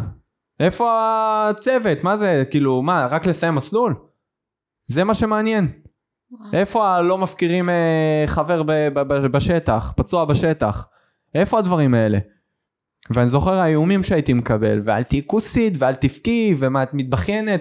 מתבכיין, אני רוצה לראות בן אדם, בן אדם אחד, במדינה הזאת, שמשלשל על עצמו, בצבא, עם הציוד, עם הכל, יורד במשקל, מקיא, הכל וממשיך לעשות הכל, אין אחד כזה, ממש. אני לא רואה אחד כזה במדינה הזאת, לא אחד ולא אחד מכל אותם הגברים האלה שהיו גברים עליי, שאני בלי כוח והיו נותנים לי גם מכות שהייתי עומד בקרב מגע, ומפרקים אותי שאני לא יכול לזוז. אתה יודע, אמרתי למאמן שלי, בהמשך עשיתי אגרוף תאילנדי והכל, אמרתי לו תהפוך אותי לנשק. אתה יודע, אתה הלכת לנשקים, אני הלכתי לאגרוף. עד היום, אני כל יום עושה אגרוף, אני אמרתי, לא משנה מה אני רוצה לדעת שאני יכול להגן על עצמי. גם אם אני יבוא מולי הבן אדם הכי חזק בעולם, אני אוכל להוציא מכה אחת כדי להגן על עצמי, לדעת שאני יודע להגן על עצמי. ואמרתי, פה תהיו גברים, לא שאתם ככה קבוצה. תבואו ככה עכשיו, שאני יכול להחזיר. שאני יכול לעשות משהו, מה ידעתם? לבוא אליי מאחורה, לתת לי פיצוץ לצלע, בזמן שאני זוחל ואתם מפרקים אותי? להנאה שלכם, זה היה הנאה. זה היה פשוט, זה היה, הכאב שלי זה שהיה שם פשוט הנאה מהדבר הזה. פשוט נהנו, נהנו, וזה היה הנאה להשפיל. עכשיו, את יודעת, אני המזל שלי, בחיים האלה, שגדלתי בבית כל כך טוב, ואני אומר את זה לזכות ההורים היקרים שלי, שבאמת חינכו אותי לערכים והבנה שיש רע בעולם, אבל הטוב מנצח את הרע. ואני חושב שאם לא הייתי גדל על זה, אני פשוט לא הייתי, מבחינתי צבא זה היה אסון. אבל לא רק שהצבא מבחינתי היום זה אחד המוקדים וההרצאות שאני מגיע בלי סוף היום להרצאות, בדיוק לפני שבוע וחצי הייתי באוגדת עזה. אה, ואני מלווה המון חיילים מהשביעי לאוקטובר, המון, אורין אני אומר לך, מתחילת המלחמה, הטלפון שלי חיילים שחוו וראו דברים שהנפש לא יכולה להכיל. את יודעת, זה רק אתמול פגשתי מישהו, ישבתי איתו שהוא ראה ראשים ערופים. הוא אומר לי, צורי, אני, אני רואה את זה כמו שדים אצלי, אני לא יכול לעצום עיניים. הוא לא מתפקד. והוא אומר לי, מצד שני אני, איך, איך אני אומר את זה למישהו? הוא אומר לי, צורי, לילה אחרון, ככה עושה לי, ברח לי שתן. איך אני אומר למישהו? מבינה? אז אני היום, לא רק שאני מגויס לצבא, יש לי שלושה אחים קטנים שגם פנו אליי אחר כך ואמרו לי מה אתה אומר להתגייס, אני זוכר שאחי הקטן, עזבי שנייה, אני יש לי שלושה אחים שאני הייתי מפרק אותם מכות. כי אני לא זיהיתי אותם, הייתי נכנס להתקפים והייתי בן אדם מאוד אלים, והייתי דופק את הראש בקירות, והייתי מקיא על עצמי, והם היו מנגבים לי קי, והיו מנגבים לי את השתן, ויש לי תמונות, תראי, אני שוכב בתוך הקי שלי, בתוך השתן שלי, בתוך הצואה שלי, והם מנקים אותי, והם מתפקדים, ואחים שלי הקטנים חיים את זה, וכל לילה כולם קמים מהצרחות שלך, ואז אחי שהתגייס לשריון, בא אליי, אומר לי, צורי, איך אני מתגייס? אמרתי לו, אתה יודע למה אתה הולך להתגייס? אחד, כי אם אתה לא תתגייס, מבחינתי, הם, כל מי שפגע בי בדרך, ניצח. ניצח, במקום מסוים הם ניצחו. כי הם רצו לגמור לי את החיים. לא משנה מה, אי אפשר להצדיק דבר כזה, אי אפשר להצדיק התעללות, לצערי יש הרבה מקרים. אני יכול להגיד דרך אגב ולשים את זה פה שהיום הצבא יותר מודע והצבא במודעות ומשרד הביטחון במודעות ומטפלים ונותנים בזה יד וזה ייאמר לזכות היום הצבא. יש הרבה מאוד מודעות ואני יכול להגיד לך שיש הרבה מהיחידה שהתקשרו אליי וביקשו סליחה אחרי הכתבה בשם היחידה ואמרו לי שהם תומכים בי והם מחזקים אותי כי היה לה איזה עליהום אחרי, אחרי הכתבה mm. שחברים של האנס תקפו אותי. את יודעת, אני אומר, הדבר הכי מצחיק שזה פה לאוזן, אה, פה לאוזן, אחד על אחד בסוף. האונס זה אחד על אחד, ההתעללות יש עדויות על הכל. האונס זה אחד על אחד. אז קודם כל, על סמך מה אתם אומרים? קודם כל אני לא מכיר אותם, אנשים שם כתבו אנחנו מכירים אותו והוא שקרן והוא בא לעשות כסף, בתהליך פלילי אין כסף. בוא נשים את זה על השולחן עוד משהו. ו... ואני לא אשכח שפשוט תקפו אותי וכתבו לי איך זה לאכול בתחת ואיך זה לקבל בתחת דברים כאלה. ואז אמרתי כמה כוח הם נותנים לי לה... להוציא את הרוע הזה. את יודעת אני לא נותן לאנשים כאלה במה קודם כל הם לא מעניינים אותי. אני יכול להגיד לך שהם לא מדגדגים אותי. ההפך, הם נתנו לי כוח לבוא ולהבין כמה רוע יש וצריך לעשות טוב. הטוב מנצח את הרע. אם יהיה הרבה טוב, כמו עכשיו מה שקורה במדינה שזה מדהים, אנחנו בסוף ננצח. הביחד שלנו, האחדות שלנו, הטוב, זה מה שמנצח. ואני לא מוכן לתת לאנשים בריונים, בר... עברייני מקלדת, שדרך אגב, הרבה מהם פגשתי ברחוב בסוף אחד על אחד, את חושבת שהם אמרו לי משהו? זה האנשים הכי פחדנים אורין, שיש. עברתי עם אשתי בדיזינגוף, אחד האנשים שתקף אותי ברשת, אחד החברים שלו. אתה יודע מי זה? הוא תקף אותך בשמוקים? יודע, תקף ותקף אותי ברשת עם השם שלו הכל. ראיתי אותו בדיזינגוף. עכשיו אני, אני כבר, אני, אשתי כבר ראתה שאני רועד, ואני, אני, את יודעת, ברגע שלי אני רוצה לקפוץ, אתה יודע, מי אתה שאתה תגיד לי ככה? אשתי אומרת לי, מה אתה נותן בכלל את הבמה? שמה עליי את היד, הסתכל בעיניים, הסתכלתי לו בעיניים, ההוא השפיל מבט עם הבת זוג שלו, שאני לא יודע איך היא מסתכלת עליו. והמשיך הלאה. את יודעת, אני, אני בסוף חי בשלום עם כל צעד וצעד שעשיתי יותר מזה. את יודעת, הניצחון שלי זה שמתאמנים שלי שאמרו לי, צוריאל להתגייס למגלן? אמרתי להם בוודאי. אני לא עושה הכללה על יחידה שלמה. יש הרבה מאוד אנשים טובים שם שאני מכיר וחברים ויש לי חברים שם. אני לעולם לא אכפיש צבא ואני לעולם לא אכפיש בטח יחידה שנפלו שם גיבורים. לעולם לא. וגם גדלתי על הערכים, אני מבין, אני יודע איך העולם בנוי. אז לא עשיתי הכללה. לא אשקר, היה לי מאוד קשה בהתחלה, ועברתי מאוד תהליך, כי אתה יודע, בהתחלה אתה רואה אנשים, אה, חברים של האנס, תוקפים אותי, ואתה אומר, רגע, מה קורה פה? למה שהם יעשו ככה? למה שהם יגיבו ככה? ואז אמרתי, צורי, אני יודע שאם אני אהיה בכעס, אני פוגע בסוף בעצמי. חמלה, שם חמלה, מבין שהם אנשים מסכנים, כל האלה שתוקפים ככה, זה באמת אנשים מסכנים. נותן להם את החמלה שלהם, זה מה שהם, מה שהם צריכים לקבל. ממשיך הלאה, את יודעת בסוף אותם אנשים יצטרכו לחיות, אני אומר בסוף אותם אנשים יום יבוא ויהיו להם ילדים והם יחזיקו את הילדים הילדים שלהם כמו שאני מחזיק את הילדה שלי היום ואני נתתי שבועה ואני מקווה בשבילם שהם יוכלו להסתכל על הילדים שלהם ולא להגיד לילדים אני אבא כתבתי לאיזה מישהו שאני לא יודע את הסיפור באמת ופגעתי לו ואמרתי שהוא שקרן או דברים על סמך משהו שאני לא יודע. את רוצה שאני אגיד לך משהו? אתה יודע, את אונס של גבר אני לא יכול להסתיר אני גם בתקופה הראשונית בבית חולים היה לי דימום. לא יכול להסתיר דברים. ואנשים לא יודעים הכל ואנשים קופצים וזה עוד משהו למה לא שופטים בן אדם לפני שאתה רואה ואנחנו גם אתה יודע עד כמה שאני חשבתי מה היא הכי חזקה בעולם? כאילו תראי גם יש לה צבא נשק. הכל. ואתה מגלה סיפור. אתה מגלה סיפור מטורף. ואתה יודע אני אמרתי לעצמי אני חוזר לנקודה של ההשפלות של הנידוי זה הסיבה העיקרית שרציתי להתאבד כי אני בן אדם של אנשים אני בן אדם של חברים. אני כצוריאל ידעתי שאני מתגייס ואני באמת מוכן לשים את החיים שלי עבור אותם חברים והצוות. והייתי כזה והייתי תמיד אני זוכר שגם הייתי uh, מגיע ומביא uh, צ'וקולוקים לכולם ומביא דברים ו- ודואג, ודואג ורוצה לקיים אירועים ו...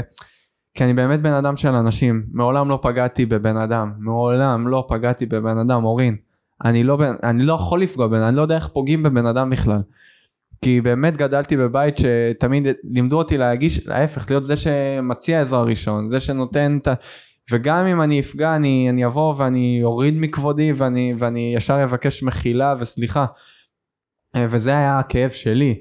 האונס, אתה יודע, זה, זה צלקת. אני חווה את זה בהתקפים, אני חי את זה כל לילה. אני מפחד לעצום עיניים כבר עשר שנים. אני לא יודע מה זה לישון. כאילו, אתה יודעת, אה, אשתי, אה, בהתחלה שאמרתי לה את זה, אין סיכוי שאתה לא ישן, נו מה, צורי, אתה בטוח גונב כמה שעות. ושהתחלנו לישון ביחד, שזה היה תהליך מאוד מאוד ארוך עד שזה קרה, אה, היא פתאום התחילה לקום, קמה איתי, ויאמר לזכותה שהיא מעולם לא אמרה לי בגללך אני עייפה. היא קמה אליי ונותנת לי את החיבוק ואומרת לי אני פה איתך וכאילו באמת היא אני מגדיר אותה כמהלך שלי שנשלח אליי מבורא עולם.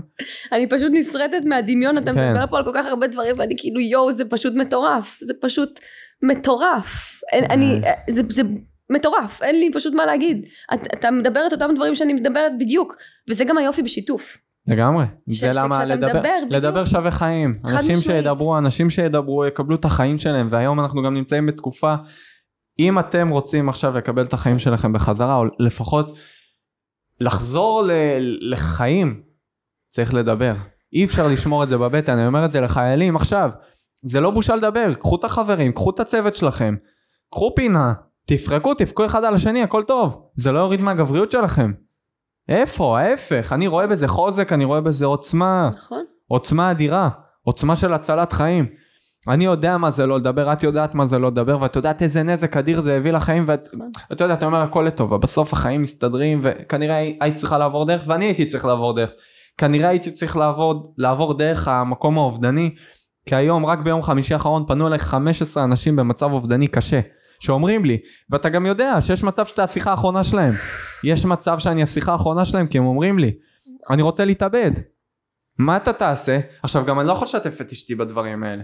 היא לא, היא, היא, יש, אני יודע שיש גבול למה שאשתי יכולה לשמוע.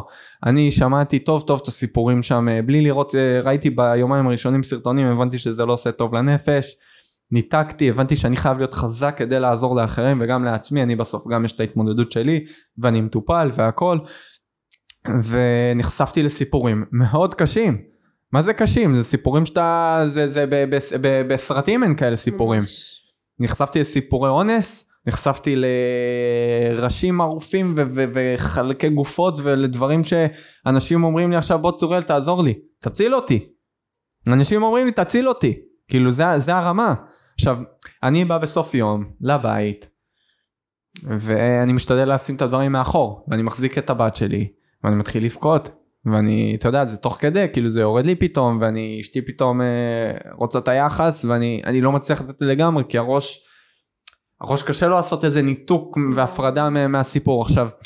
אני לא מטפל גם. יש לי למדתי כל מיני שיטות טיפול ואני לא רציתי ללכת למקום הטיפולי רציתי למקום של מאמן ממקום שאני באותה סירה של בן אדם אה, ואני מדבר בגובה העיניים מקום של יאללה אחי אחותי הולכים ביחד ועושים עכשיו עושים את זה הולכים להשתקם הולכים לצמוח מה, מהטראומה הזאת.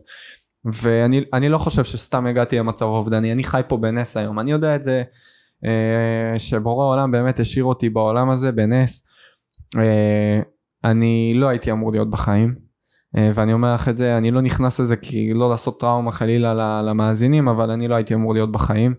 אה, ואני יודע שאם נשארתי פה זה נשארתי לשליחות מסוימת וגם את איך אמרת? אני מחפש את עבודה וגם אני חיפשתי עבודות. וזה הדבר שהכי התחברתי חיפשתי את עצמי. מה עושים? כאילו אבל ידעתי שדבר אחד בטוח אני עושה אני מקדיש את החיים שלי כדי לעזור לאנשים אחרים. שהעולם הזה יהיה מקום טוב יותר. לא מעניין אותי. אה, לא מעניין אותי מה קורה. אה, ואני לא אשכח שברגע שבחרתי בחיים ש... זה הנקודה, את יודעת, אני לא משתף את הנקודה הזאת בדרך כלל, אני אגע איתך, יש, אה, יש, אה, היו שני מקרים שגרמו לי באמת לבחור בחיים, אחד אה, שבאמת פירקתי לאבא שלי את הצורה, לא, בתת, לא במודע בכלל. אה, זה התקף כזה? התקף מתוך סיוט, קמתי. ופשוט ריתקתי אותו לתוך הארון ורק אחר כך בדיעבד אמרו לי שפירקתי לאבא את הצורה. כאילו ממש, אחים שלי באו ואמרו לי, פירקת לאבא את העצמות. ואני. לכי תסתכלי על אבא עכשיו. בטח אשמה קשה אה, מאוד. אשמה מאוד מאוד קשה, אשמה הלכתי איתה הרבה מאוד זמן, אה, ידיעה שאתה רואה את המשפחה במקום מסוים מתפרקת. משפחה חזקה מצד אחד, מצד שני אתה רואה מתפרקים. אני שומע את אמא, אמא בוכה בלילה, אבא שלי שמאוד קשה לו. אה, אין שגרה יותר, אבא לא יכול ללכת לעבודה, אמא לא יכולה כי צריכים לשמור עליי כי גם אני במצב אובדני. אני, אני קם בבוקר אורין, אני לא קם לכוס קפה, אני קם ואני מתמוטט על הרצפה. אני מתעלף עד היום בין 10 ל-15 פעמים כל יום. כל יום. ואין לי, לי את המקום הזה של אה, אני קם, יאללה, קם ו- ולובש ב- כאילו הכל טוב ויפה. אני הולך לשירותים היום, אני מתמוטט כמעט קבוע בשירותים. עכשיו, לפני הפרק הלכתי לשירותים, התמוטטתי בשירותים. השירותים אמ, עושה לי הרבה מאוד, אה, שם זה הכי טריגר, אבל אין מה לעשות, בן אדם צריך שירותים, ברור. ואני מתמוטט בשירותים. לכן הרבה פעמים אנשים לא מבינים למה נכנסים מעבר לשירותים. Mm. אה, היא מעירה אותך? היא מעירה אותי מההתקפים, מסיוטים, היא גם, היא, היא, היא מאומנת היא בזה? הנס הראשון, אימנות? כן, היא עברה שנה וחצי הכשרה, היא כלבת שירות מוכשרת, רמה בינלאומית, טסתי. איתה, אני כל מקום איתה.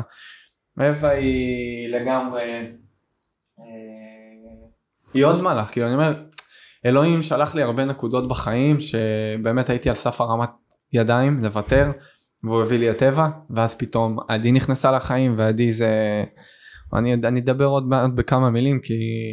כי מגיע לה גם אני חושב בפרק שבאמת אנשים יבינו את הכוח של אישה אני כאילו אני רואה אותך מדהים. ואת הכוח שלך ואני אשתי מבחינתי האישה הכי חזקה בעולם הכי חזקה מה שהיא עברה איתי בדרך מה שעברנו ביחד אה, אנשים לא יודעים מה זה אה, אישה שקמה עם מסיוטים כל לילה עם בעלה ו... או שאני מתעלף לה במקומות, במטוס, ב- ב- התעלפתי לה בוונציה שם, ואנשים, ואת יודעת, שם זה בכלל, אנשים אין מודעות מה זה ברור. פוסט טראומה, זה לא בארץ, כאן זה כל טראומה. שם, ואני לא אשכח שהיא פשוט יושבת, והיא, והיא, והיא, והיא שם, היא כל כולה שם בשבילי. אבל אני, אם לא הייתי בוחר בחיים, אז כל, כל, כל הדבר הזה בכלל לא היה קורה. זה אה, משהו שאני מאוד אוהבת לדבר עליו דווקא, העניין הזה של בחירה. כי אנשים לא מבינים שכל הדבר הזה, אלה בחירות. בחירות קשות, מאוד. לא פשוטות. זה להתמודד עם השדים הכי גדולים שלך.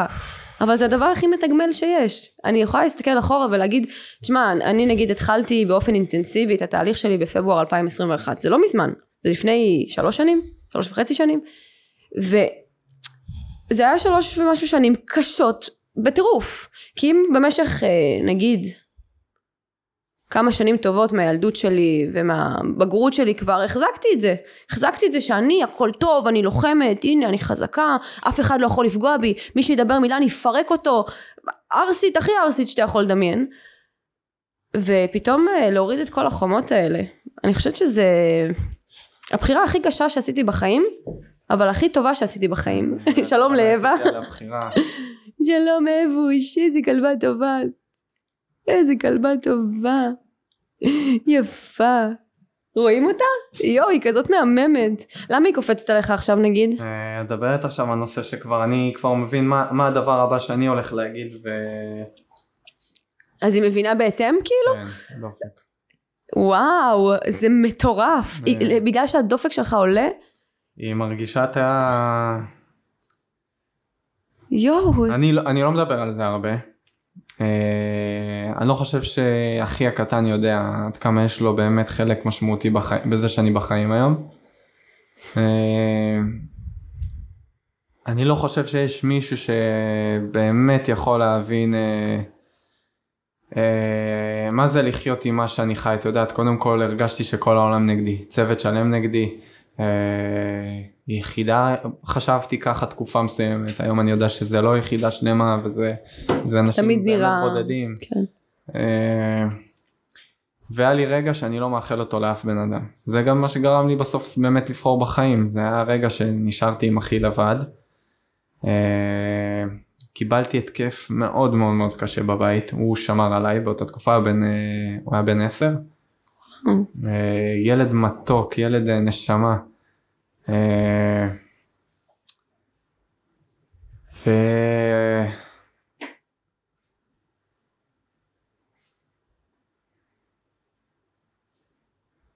וקמתי, קמתי מההתקף,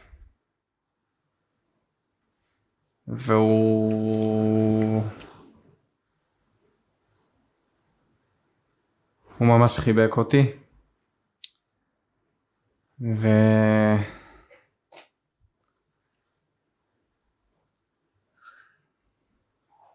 יוצא מים?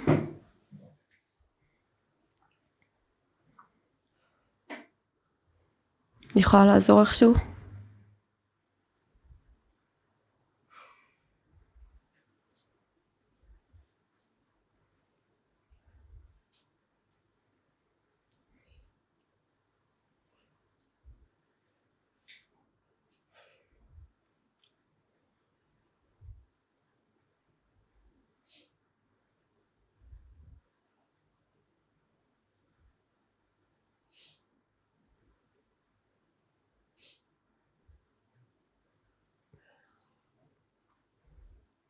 יש משהו שאתה צריך צוריאל?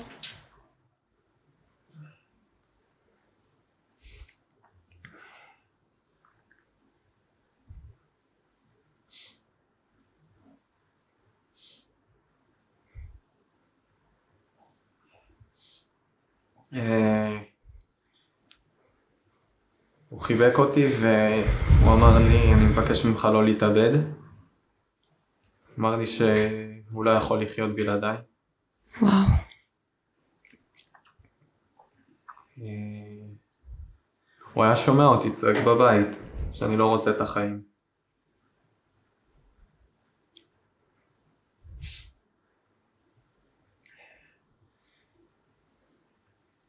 וזה גמר אותי.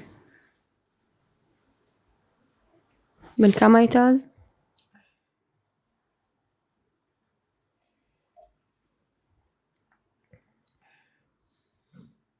הייתי בן 20, כמעט 21, והוא עשר? ו...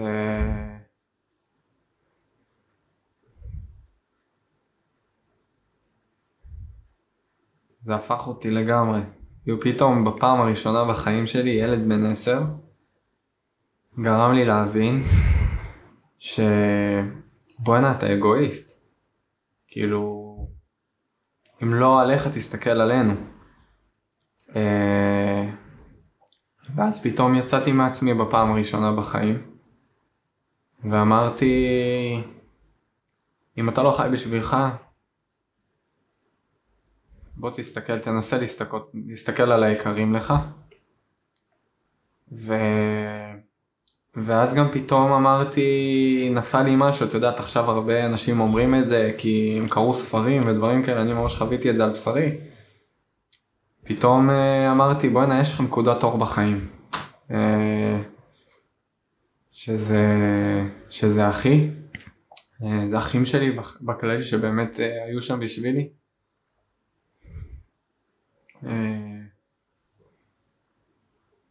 והתחלתי פשוט אני זוכר שפשוט ישבתי, ישבתי עם עצמי ואני זוכר גם אפילו שלקחתי דף, פשוט התחלתי לכתוב את כל הדברים הטובים שיש לי בחיים. כי אנחנו מסתכלים לרוב על מה שאין לנו, ועל החושך, ומאוד קל לשוט בחושך ולהיות קורבן, וזה כיף להיות קורבן, כי בסוף כולם רחמים עליי. ואתה לא צריך לעשות כלום. לא צריך לעשות כלום. אה, ושם בפעם הראשונה, ש... בפעם הראשונה שבאמת, בזכות אה, אחי הקטן הצלחתי לראות את החיים. ואני הייתי אדם מת. עד הנקודה הזאת שאחי אמר לי הייתי אדם מת, ושם בפעם הראשונה הבנתי שיש חיים, ומה שגרם לי להבין את זה עוד יותר זה באמת אותו הלילה שהגיע שפירקתי את אבא, ואמרתי די די די, שם את הדברים ככה, אני לא חי ככה יותר, כאילו זה או שאני הולך all in על סוף החיים, או שאני בוחר בחיים all in, כאילו עם הפוסט טראומה, עם הכל, וישבתי במיטה עד בין 2 ל-6 לפנות בוקר, 6 וחצי, שאני אומר חיים או מוות, ממש ככה, מדקלם לעצמי את זה חיים או מוות, ואני בוחר בחיים, ובבוקר כבר אני יוצא להליכה, ואני מתמוטט, וככה עוד פעם, ואני מתמוטט, ובורח לי במכנסיים, עד היום דרך אגב, אני רץ כל בוקר, לא הפסדתי ריצה אחת מהם שבחרתי בחיים, ואני רץ ובורח לי במכנסיים ברוב הריצות, אני מתעלף תוך כדי ריצות בדרך כלל. אני מתעלף תמיד אחרי הריצה כי הטריגר, אחד הטריגרים שלי זה זהה. אה, אבל אני עושה את זה שוב פעם ושוב פעם ושוב פעם. אה, והדבר הכי מדהים זה שאת יודעת שאחרי כמה שבועות אה, גם חזרתי לרוץ. ואז אחרי זה הוכרתי כנכה צה"ל והתחלתי להתאמן בבית הלוחם והתחלתי לרוץ ממש וחזרתי לנצח גם תחרויות כאילו את כל הרופאים ניצח אני אומר לך פרופסורים הכי טובים במדינת ישראל אמרו לי שאני לא אחזור לרוץ. אה, וישבתי כאילו זה ברמה שאנשים לא מבינים. כל האנשים האלה ששופטים מהר אפילו לא יודעים מה חוויתי. אני הייתי פשוט כאילו הייתי מקבל אוכל מהווריד. היו עושים לי הייתי שירותים עשיתי רק דרך חוקן הורים. לא, לא יכול לעשות שירותים לבד. אבא בא צריך לעזור לי לעשות שירותים. אבא מקלח. אבא כאילו אתה לא יכול לבד. פתאום בואנה תגיד זה כמו סיעודי אתה לא יכול לעשות, איזה חיים יש לך? מי יכול לחיות ככה חיים? אין, אני לא מכיר עוד פעם, אני לא מכיר אנשים. את אמרת, אני הייתי בהלם שאמרת שאת לא מקבלת כדורים. אני 15 כדורים, 6 וחצי שנים, הייתי הולך כמו זומבי עם ריר, עד היום יש לי, זה עשה לי נזק בכבד. תראי את הכפות רגליים שלי, הן נפוחות. ו- ואתה צריך, אה, ואתה צריך לחיות ככה, עם זה. אה, והבנתי שככה אני צריך לחיות וככה אני בוחר בחיים. אבל מה שגרם לי לבחור בחיים זה המשמעות. הידיעה שאני היום חי כדי באמת לעזור לאנשים, היום אני חי כי באמת למדתי גם לקבל את עצמי, איך אמרת? הייתי צריכה באמת לקבל את עצמי, להבין אם לא מקבלים את עצמנו מי יקבל, מי יקבל אותנו. נכון. אה, ואני אשמח גם לשמוע ממך כי מעניין אותי ולעצור שנייה אותי ולשאול אותך מה, איך באמת את הצלחת לקבל את עצמך כי זה באמת מעניין אותי איך בחורה שעוברת פגיעה מאבא שלה עוברת דברים, כל כך הרבה דברים, ופגיעות, ואכזבות, ובעיות אמון, והתקפים, ואיך איך קיבלת עצמך? אני רוצה, לפני שאני מתחילה לדבר על עצמי, ברשותך, להגיד לך שני דברים. אתה מסכים לי? דבר ראשון, איך שסיפרת את זה, העילה שלך, זערה, היה מסביבך פשוט אש מטורפת. ודבר שני, זה הדבר הכי גברי שראיתי בחיים שלי. באמת. זה פשוט הדבר הכי גברי שאי פעם ראיתי. אתה צריך להיות מה זה גאה בעצמך. הלוואי והיית מבין כמה ריפוי אתה מביא לעולם. יש סיכוי של אחוז שאם אבא שלי היה שומע אותך, לא הייתי חווה את מה שחוויתי. אתה, אתה ואני יודעת שגם אני, אנחנו מצילים נפשות. רק בזה שאנחנו מדברים עכשיו.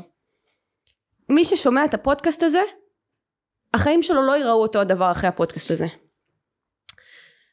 ואני אדבר על הבחירה שלי בחיים.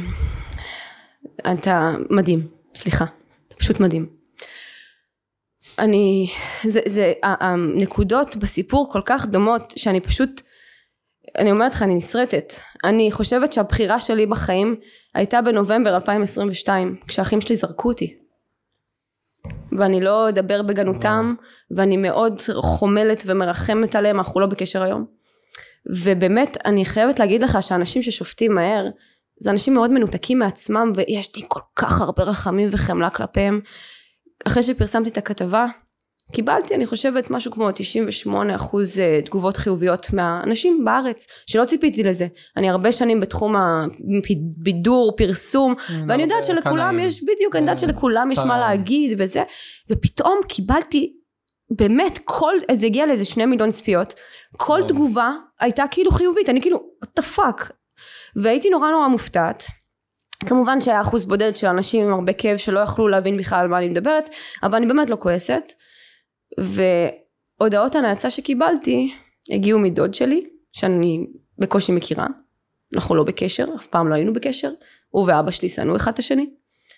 ואחותי וואו. כן וכשקיבלתי את ההודעות אז היו הודעות מאוד קשות. מאוד מאוד מאוד מאוד. דוד שלי ניסה לפנות לתקשורת ולהוציא כתבה שאני סליחה על המילים הקשות זונה שרמוטה הייתי ילדה סוררת אני שקרנית רודפת פרסום וכסף. ואני קוראת את הכתבת ראיינה אותו והיא שולחת את זה לתגובתי. ואני קוראת ואני אומרת יא אללה מזל שאני כל כך שלמה עם המקום שאני נמצאת בו כי זה מילים לא נורמליות זה מילים חולניות. ו... וואי וואי תקשיבי אני את עושה לי פלשבק של החיים כי מה שאת מקבלת מה שהיה לך ככה היה לי עם האלה שפנו אליי. הוא שקרן הוא רודף תקשורת הוא רודף זה. קודם כל מי ירדוף תקשורת לדבר כזה? ומי יצא לתקשורת עם דבר כזה? מי רוצה לספר שהוא נאנס? מי בא לו לספר ש, שפגעו בו מינית? זה כאילו אני אומרת רודף פרסום אז יאללה היא יוצאת עם ההוא יוצאת עם ההוא. בסדר מי רוצה לספר בתקשורת שהוא נאנס? היא חבורה של חולי נפש, הדפוקים. זה אנשים חולים. זה אנשים חולים. הם, דרך אגב, אני, אני אומר, הם צריכים לקבל את הטיפול הנפשי. חד משמעית. חד משמעית, ללא צל של ספק, כי זה ניתוק כל כך מוחלט מהרגש ומהאמפתיה, שכאילו אני לא יכולה להבין את זה. וגם אתה כנראה לא יכול להבין את זה, כי אנחנו אנשים מאוד אמפתיים. כן, אין לי, אין לי מושג, אני עד היום, כאילו, אני גם כל כך ניתקתי את זה, אורין, אותם, כי אמרתי קודם כל, את יודעת, הדבר המצחיק שאני אני בכלל לא רציתי להכפיש את שם היחידה. הם הכפישו את שם היחידה כי אנשים באו ואמרו לי, מה ככה מתנהלים שם? ואמרתי לא לא, זה בודדים. ההפך, אני הגנתי על היחידה כי אנשים התקשרו אליי ממש, גם מהצבא. ואני הגנתי על אבא שלי. אנשים מהצבא התקשרו אליי, מה ככה, ועד היום בהרצאות גם שואלים, ואמרתי לא לא לא לא לא. חבר'ה, יש לי שם מתאמנים, יש לי חברים, אנשים טובים, ויש הרבה אנשים שהתגייסו ואמרו לי, אנחנו מגנים את מה שקרה. ממש לא, זה לא כולם, זה ההפך, אני בסוף זה יצא זה שאני הגנתי, וזה היה מצחיק. זה, זה מדהים, אני אגיד לך מה, קודם כל אני אחזור רגע לבחירה כן. בחיים, לי זה קרה בנובמבר 2020, אה, אחרי שפעם אחר פעם אכלתי אכזבות, נגיד איזה מילים עדינות, אכזבות מאוד מאוד קשות מהמשפחה שלי, ו... ואז פשוט היה איזשהו רגע שאמרו לי לא מאמינים לך, וואו. על מה שחווית. ואחרי שבמשך שנים עושים לי כאילו כן מתי, מתי שנוח להם כן מתי שנוח להם לא משחקים לי בראש לפי המצבי רוח שלהם. אמרו לי את זה ואני לא אשכח את זה זו הייתה שיחת טלפון עם אחי. אני לא אכנס לפרטים אבל הוא אמר לי את זה בסוף השיחה ואשתו בדיוק הייתה בהיריון ואמרתי לו אני רק מאחלת לך שהילד שלך לא יחווה את מה שחוויתי. ניתקתי את הטלפון קיבלתי התקף חרדה. עכשיו הדבר הבאמת מעניין זה שלא הייתי חווה הרבה התקפי חרדה לפני זה. אני חושבת באמת שאלו אותי איך את לא קיבלת כדורים אף פעם או איך לא חווית התקפי חרדה.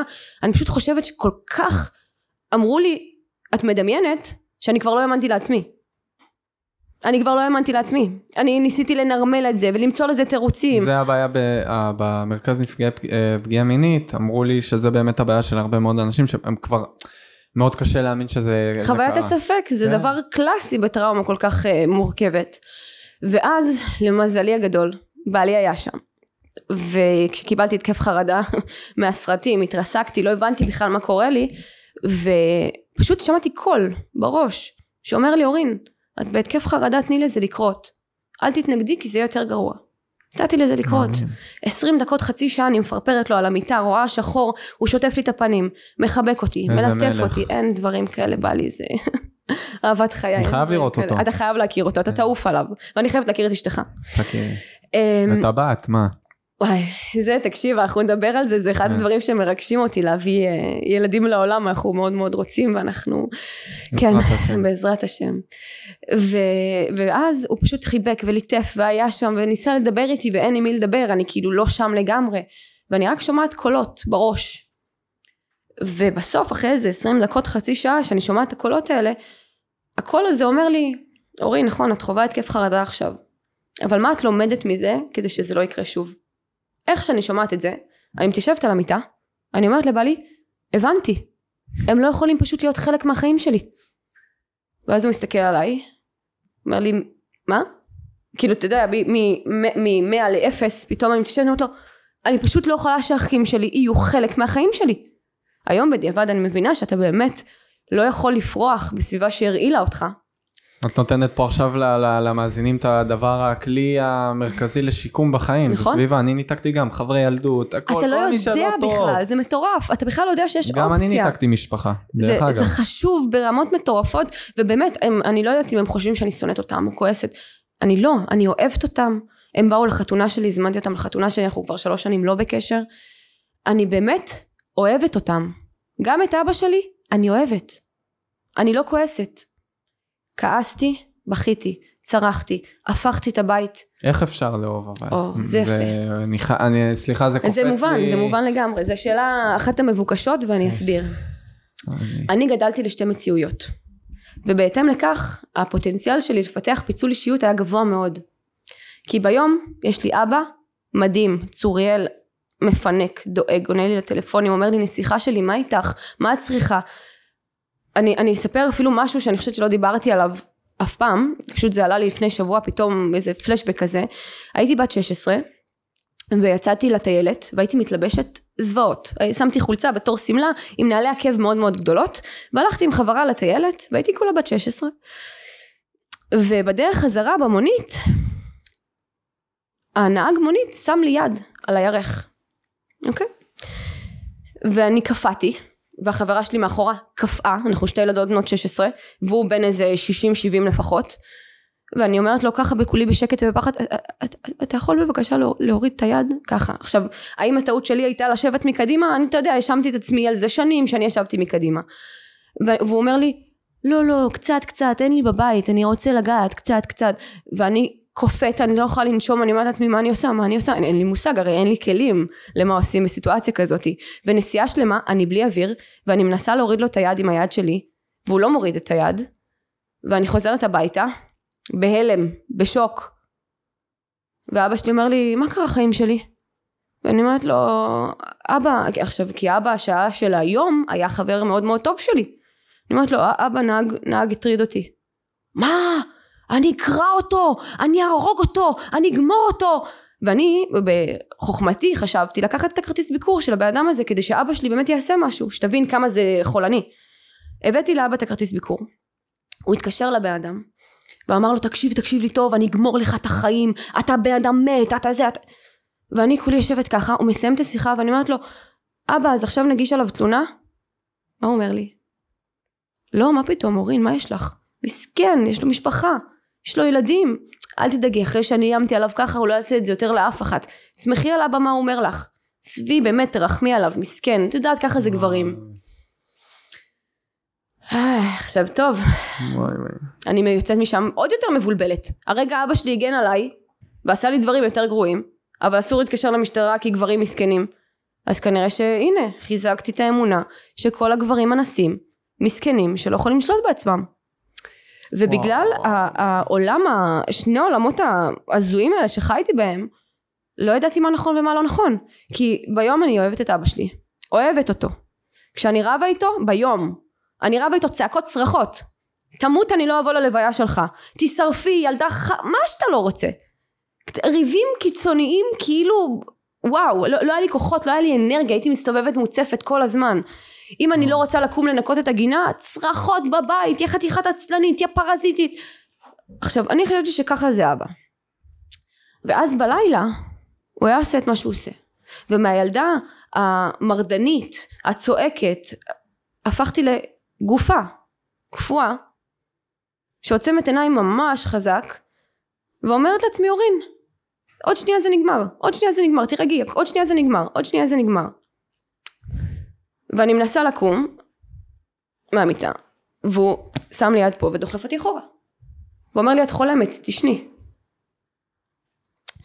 וואו. ואני קמה בבוקר, ואני לא מבינה למה אני כל כך עייפה. אני כל הזמן הייתי ילדה עייפה. ופתאום, אני חושבת שזה עלה לי אתמול בבוקר, מה אני בכלל חושבת איך הייתי עייפה? מי ישן בלילות? שתבין, בגיל שבע קיבלתי אסתמה. לא נולדתי עם אסתמה. בגיל שבע קיבלתי אסתמה, אני הייתי חווה כמעט כל לילה התקפי אסתמה מסכני חיים. כי הגוף וואו. שלי העדיף להיחנק כמעט מנגנון למוות. הגנה. בדיוק, העיקר לא לעבור את מה שעברתי. ו... והעולם היה נורא מבלבל, כי מצד אחד אבא, שהוא עושה שיעורי תורה בבית, מדבר על קבלה, גמרא, על הזוהר, על כמה שאלוהים אוהב אותו, ובלילה עושה את מה שהוא עושה, ונותן לזה טיעונים מצוינים. אני עושה את זה כדי שלא תתרגשי מגברים כשתהיי גדולה. כי אחרת את יודעת, כל גבר יעשה לך ככה ואת תלכי אליו. ואני אני, אני קוטע אותך, אה, אימא שם כאילו? על אימא אני לא מדברת. כי אימא אה. ואני בתהליך אה, באמת מדהים. Mm. ובשנה האחרונה קיבלתי אימא, אחרי 28 שנה שלא. אז אה, אימא זה סיפור מורכב, לא, מקבל. יודעת, היא ידעה, אה, היא- לא היו לה ברירות, לא היו לה כלים, היא הייתה קורבן בעצמה. אני מנסה להסתכל על נקודות החמלה, כי, כי אני באמת חומלת אותה. ו, וגם אותה אני אוהבת. ואנחנו- היא היום, בשנה האחרונה, היא עושה תהליך, היא בת 63, 4 עוד מעט. עושה תהליך שלא יכולתי לדמיין בעוד אלף גלגולים שאימא שלי תעשה. מי האימא שאומרת לי אורין שאף אחד לא ידע פתאום עכשיו היא אומרת לי את רוצה שאני אתראיין לתקשורת אני אתראיין לתקשורת אני אגיד שחטאתי שפשעתי אימא שלי באמת קיבלתי אימא בגיל 28 וואו. אז uh, עם אבא אני מצד אחד מכבדת את אבא שלי אוהבת אותו. במהלך היום היה שם משחק מטורף בראש ובלילה הוא יעשה את מה שהוא עושה אז למי אני צריכה להאמין? וכשגדלים ככה אתה אוהב ושונא בו זמנית וזאת המורכבות של פגיעה מינית בתוך המשפחה כי, אתה, כי העולם רוצה שתשנא. העולם רוצה שתגיד הבן זונה הזה מגיע לו להישרף בגיהנום אבל אני לא חושבת. אני חושבת שהוא קיבל סרטן בגיל 56 55 ששרף לו את כל הגוף. אני ראיתי את אבא שלי נאנק מכאבים על הספה צורח לאלוהים אלוהים למה זה מגיע לי? ואני הייתי עומדת בפתח הדלת בשקט ואומרת לו אבא אתה אמרת שאלוהים מנקה אותנו מהחטאים שלנו אם כואב לנו. אז כנראה שהוא מנקה אותך ו- ו- ושתבין את רמת חוסר המודעות שהייתה לו הוא אומר לי איך את לא מתביישת להגיד דבר כזה לאבא שלך? אני באמת הוא, הוא בא פעם אחת מאיזו הבחנה פסיכיאטרית ואמר עבדתי על הפסיכיאטר שאני חולה נפש. ואני מסתכלת עליו ובתור ילדה קטנה אני אומרת לו אבא אני לא חושבת שעבדת על הפסיכיאטר. ולא ידעתי כלום עוד. כאילו היית, היית אבל ילדה מאוד חכמה, כאילו את אומרת פה... אבל ניסו להשתיק את החוכמה. ברור. כל פעם שהאינטואיציה עלתה וופ את טועה אז- את טועה אז איפה, איפה מגיעה האהבה פה? איך נכנס האהבה ל, לאבא ש... אני אומר חילל, כי זה חילל, חילל. את הנפש. כן. אה, זה לא היה אונס אה, כמו שחושבים שזה כאילו חדירה זה היה דברים אחרים אבל לא שזה יותר טוב. אבל לא לא אה, ממש פה- לא ממש לא אבל היו לי שני אבות היו לי שני אבות אני גם לא מתכוונת לעולם להתנצל על זה שאני באמת אפילו בחופה הרגשתי שאני אומרת לאבא שלי תודה ששלחת לי את גל אבל לא לאבא שלי שאנשים חושבים הדמות של אבא שלי. אם אני מחלקת ואני מחלקת כל אדם לנפש רוח נשמה. נפש זה מצבור החוויות שחווינו בעולם הזה זה הכוח החלש שבנו זה הבהמה שבנו שרוצה אוכל סקס אה, את כל היצרים ההישרדותיים שלה בלי שליטה. יש את הנשמה שהיא באה לפה לעולם הזה לתיקון ואז הנפש שמה לה רגליים ויש את הרוח. ומה שינצח בעיניי את המאבק בין הנפש הפצועה לנשמה שרוצה לתקן זאת הרוח. ואני חושבת שהמזל שלי בחיים היה שתמיד הרוח שלי נשבה חזק ולא האמנתי שאלה החיים. אני חושבת שזה היה המזל היחידי שלי. ואני יודעת שהנפש של אבא שלי הייתה חזקה ממנו. אני יודעת שאם היום אבא שלי היה בחיים סביר להניח שלא הייתי יוצאת מאיפה שהייתי. אם הייתי יוצאת היום הייתי מקבלת קללות ואיומים ומה שאתה לא רוצה. די, אה, זה... אבל, מהרגע שאבא שלי נפטר לפני עשר שנים, אני רואה ניסים גלויים. הוא נגלה לי בחלום, לפני ש... זה היה בפסח, אני במקרה, אני אספר לך איך זה היה. גל ואני נסענו לערך דבש, והתחלתי סתם לנקות את הטלפון, כי זו הייתה אה, טיסה מאוד מאוד ארוכה, התחלתי למחוק כל מיני דברים, ופתאום אני נתקלת באיזה פתק מאפריל 2019, מפסח. ואני קוראת את הפתק ליד גל במטוס, ואני אומרת לו, תקרא את זה. הייתי ככה בהלם, וכל הפתק כתוב, איך אבא שלי נגלה לי בחלום, ואומר לי שהוא טעה במה שהוא עשה, שהוא מצטער והוא מתכוון לשלוח לי תיקון. ואני קוראת את זה ואני אומרת, זה לא עכשיו, זה הרבה לפני שהכרתי את גל, זה איזה שבעה חודשים לפני שהכרתי את גל. או, סליחה, ארבעה חודשים לפני שהכרתי את גל. בערב פסח, שאני כל הזמן מדברת על החירות הנפשית, וואו. ואני אומרת, אתה יודע מה? אנשים שאומרים לי, אורין, את מספרת לעצמך סיפורים כדי לחיות בשקט? whatever, תגידו מה שאתם רוצים. אני רואה ניסים גלויים בחיים שלי, אני רואה איך הנשמה של אבא שלי עובדת שעות נוספות כדי לתקן. ואני באתי מהמקום שבאתי כביכול מבית מסורתי, דתי, מאמין, שנאתי את אלוהים. ובדיוק כמוך, כעסתי עליו. אמרתי לו, למה אני, ריבונו של העולם, אני לא מסוגלת להתמודד עם זה? למה אני? אני רואה משפחות טובות עם אבא טוב ואימא טובה שהולכים לטייל בשבת ואוהבים ומחזיקים ידיים וכולם מאושרים למה אני? אני בן אדם טוב למה זה מגיע לי? וככל שהתקדמתי בתהליך ההתפתחותי שלי ראיתי את אלוהים והיום אני מחשיבה את עצמי כדתייה לא כי אני מתלבשת הכי צנוע אני דרך כי- אגב, אני הכרתי את אה, אשתי בשבת, היום אנחנו שומרים שבת. מדהים, מדהים, אתה מבין? כי בסוף אתה רואה כש, כשאתה, גם זה כתוב בקבלה, כשאתה מחליט לקחת אחריות, שזה השלב הראשון, בטיפול בטראומה או תהליך התפתחותי, בחירה, אחריות, בתיקון. אמונה. בדיוק. אתה לוקח אחריות, אלוהים נכנס לתמונה. אתה מתחיל לראות ניסים גלויים. אני כל יום רואה ניסים גלויים שאני אומרת, אין לי, אני לא יכולה להיות אתאיסטית. יש משהו. יש משהו. ולא, אני לא רואה את אלוהים כאיש שיושב שם למעלה ואומר, הנה, אני אדאג לאורין, ייקח... ממש לא. זה אנרגיה, זה, זה אני, זה הכל. אני לא קוראת לאלוהים לא הוא, לא היא, לא הם, אני לא יודעת. אני כלום לעומתו. ואני רואה איך אני תמיד רואה את התמונה הכל כך קטנה, כל דבר שקורה, אני רואה כזה דבר, כולנו. והוא רואה את התמונה הגדולה. ואני רואה איך כל דבר שקרה לי בחיים מתגלגל למשהו טוב בסוף. אז מבחינתי אפילו אין רע וטוב בעולם. ואתה יודע מה? אני באמת כואב לי על אבא שלי, כואב לי על אבא שלי. שאולי אני טועה, כן? אבל בעיניי הוא לא עמד בתיקון שלו. כי אני חושבת שאנחנו מגיעים לעולם הזה, מקבלים חוויות קשות מאוד, כדי שנתקן. כדי שלא נעביר את זה הלאה. כדי שנשבור את השרשרת. איך סלחתי לאבא שלי? הבנתי שהוא היה ילד, שהתעללו בו מינית, שאנסו אותו.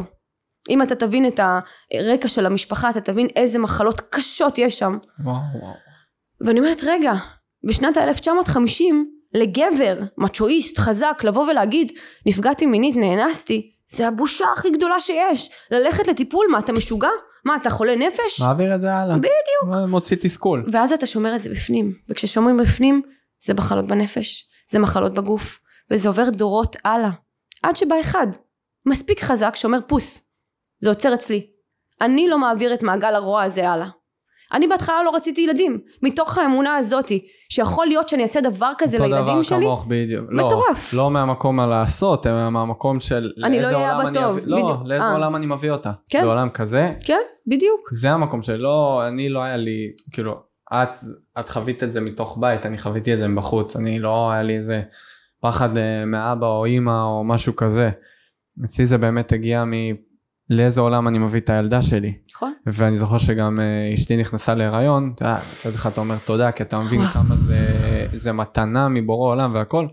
מצד שני אתה נכנסתי להתקף חרדה וישבתי במרכז אה, נפגעי פגיעה מינית ואמרתי לו אה, למטפל שלי אמרתי לו מה אני עושה מה אני עושה כאילו ישבתי איתו והתחלתי להיכנס חרדה ואני בוכה והוא הוא אומר לי צוריאל אפשר לחיות כל החיים בפחד הזה והחרדה של זה יהיה. אתה באת לפה ועברת ויש לך את היכולת להראות טוב יותר ולעשות טוב יותר ולהיות אבא טוב יותר ולדאוג יותר וכאילו ואני מאמין גם שאת בסוף את תהיי בעזרת השם אימא טובה יותר ואת תהיי נכון. לדעתי האימא הכי טובה שיש נכון. כי זה המקום הזה אני רואה את זה על הדאגה שלי היום אה, לבת שלי כאילו הרבה אנשים לא מבינים כאילו אני ממש אה, אני יש לי כל יום לא משנה כמה יום עמוס אני אעשה הכל כדי להגיע לקלח את הבת שלי ולדאוג לה ולהיות איתה בערב ולהרדים אותה ולתת לה את האוכל.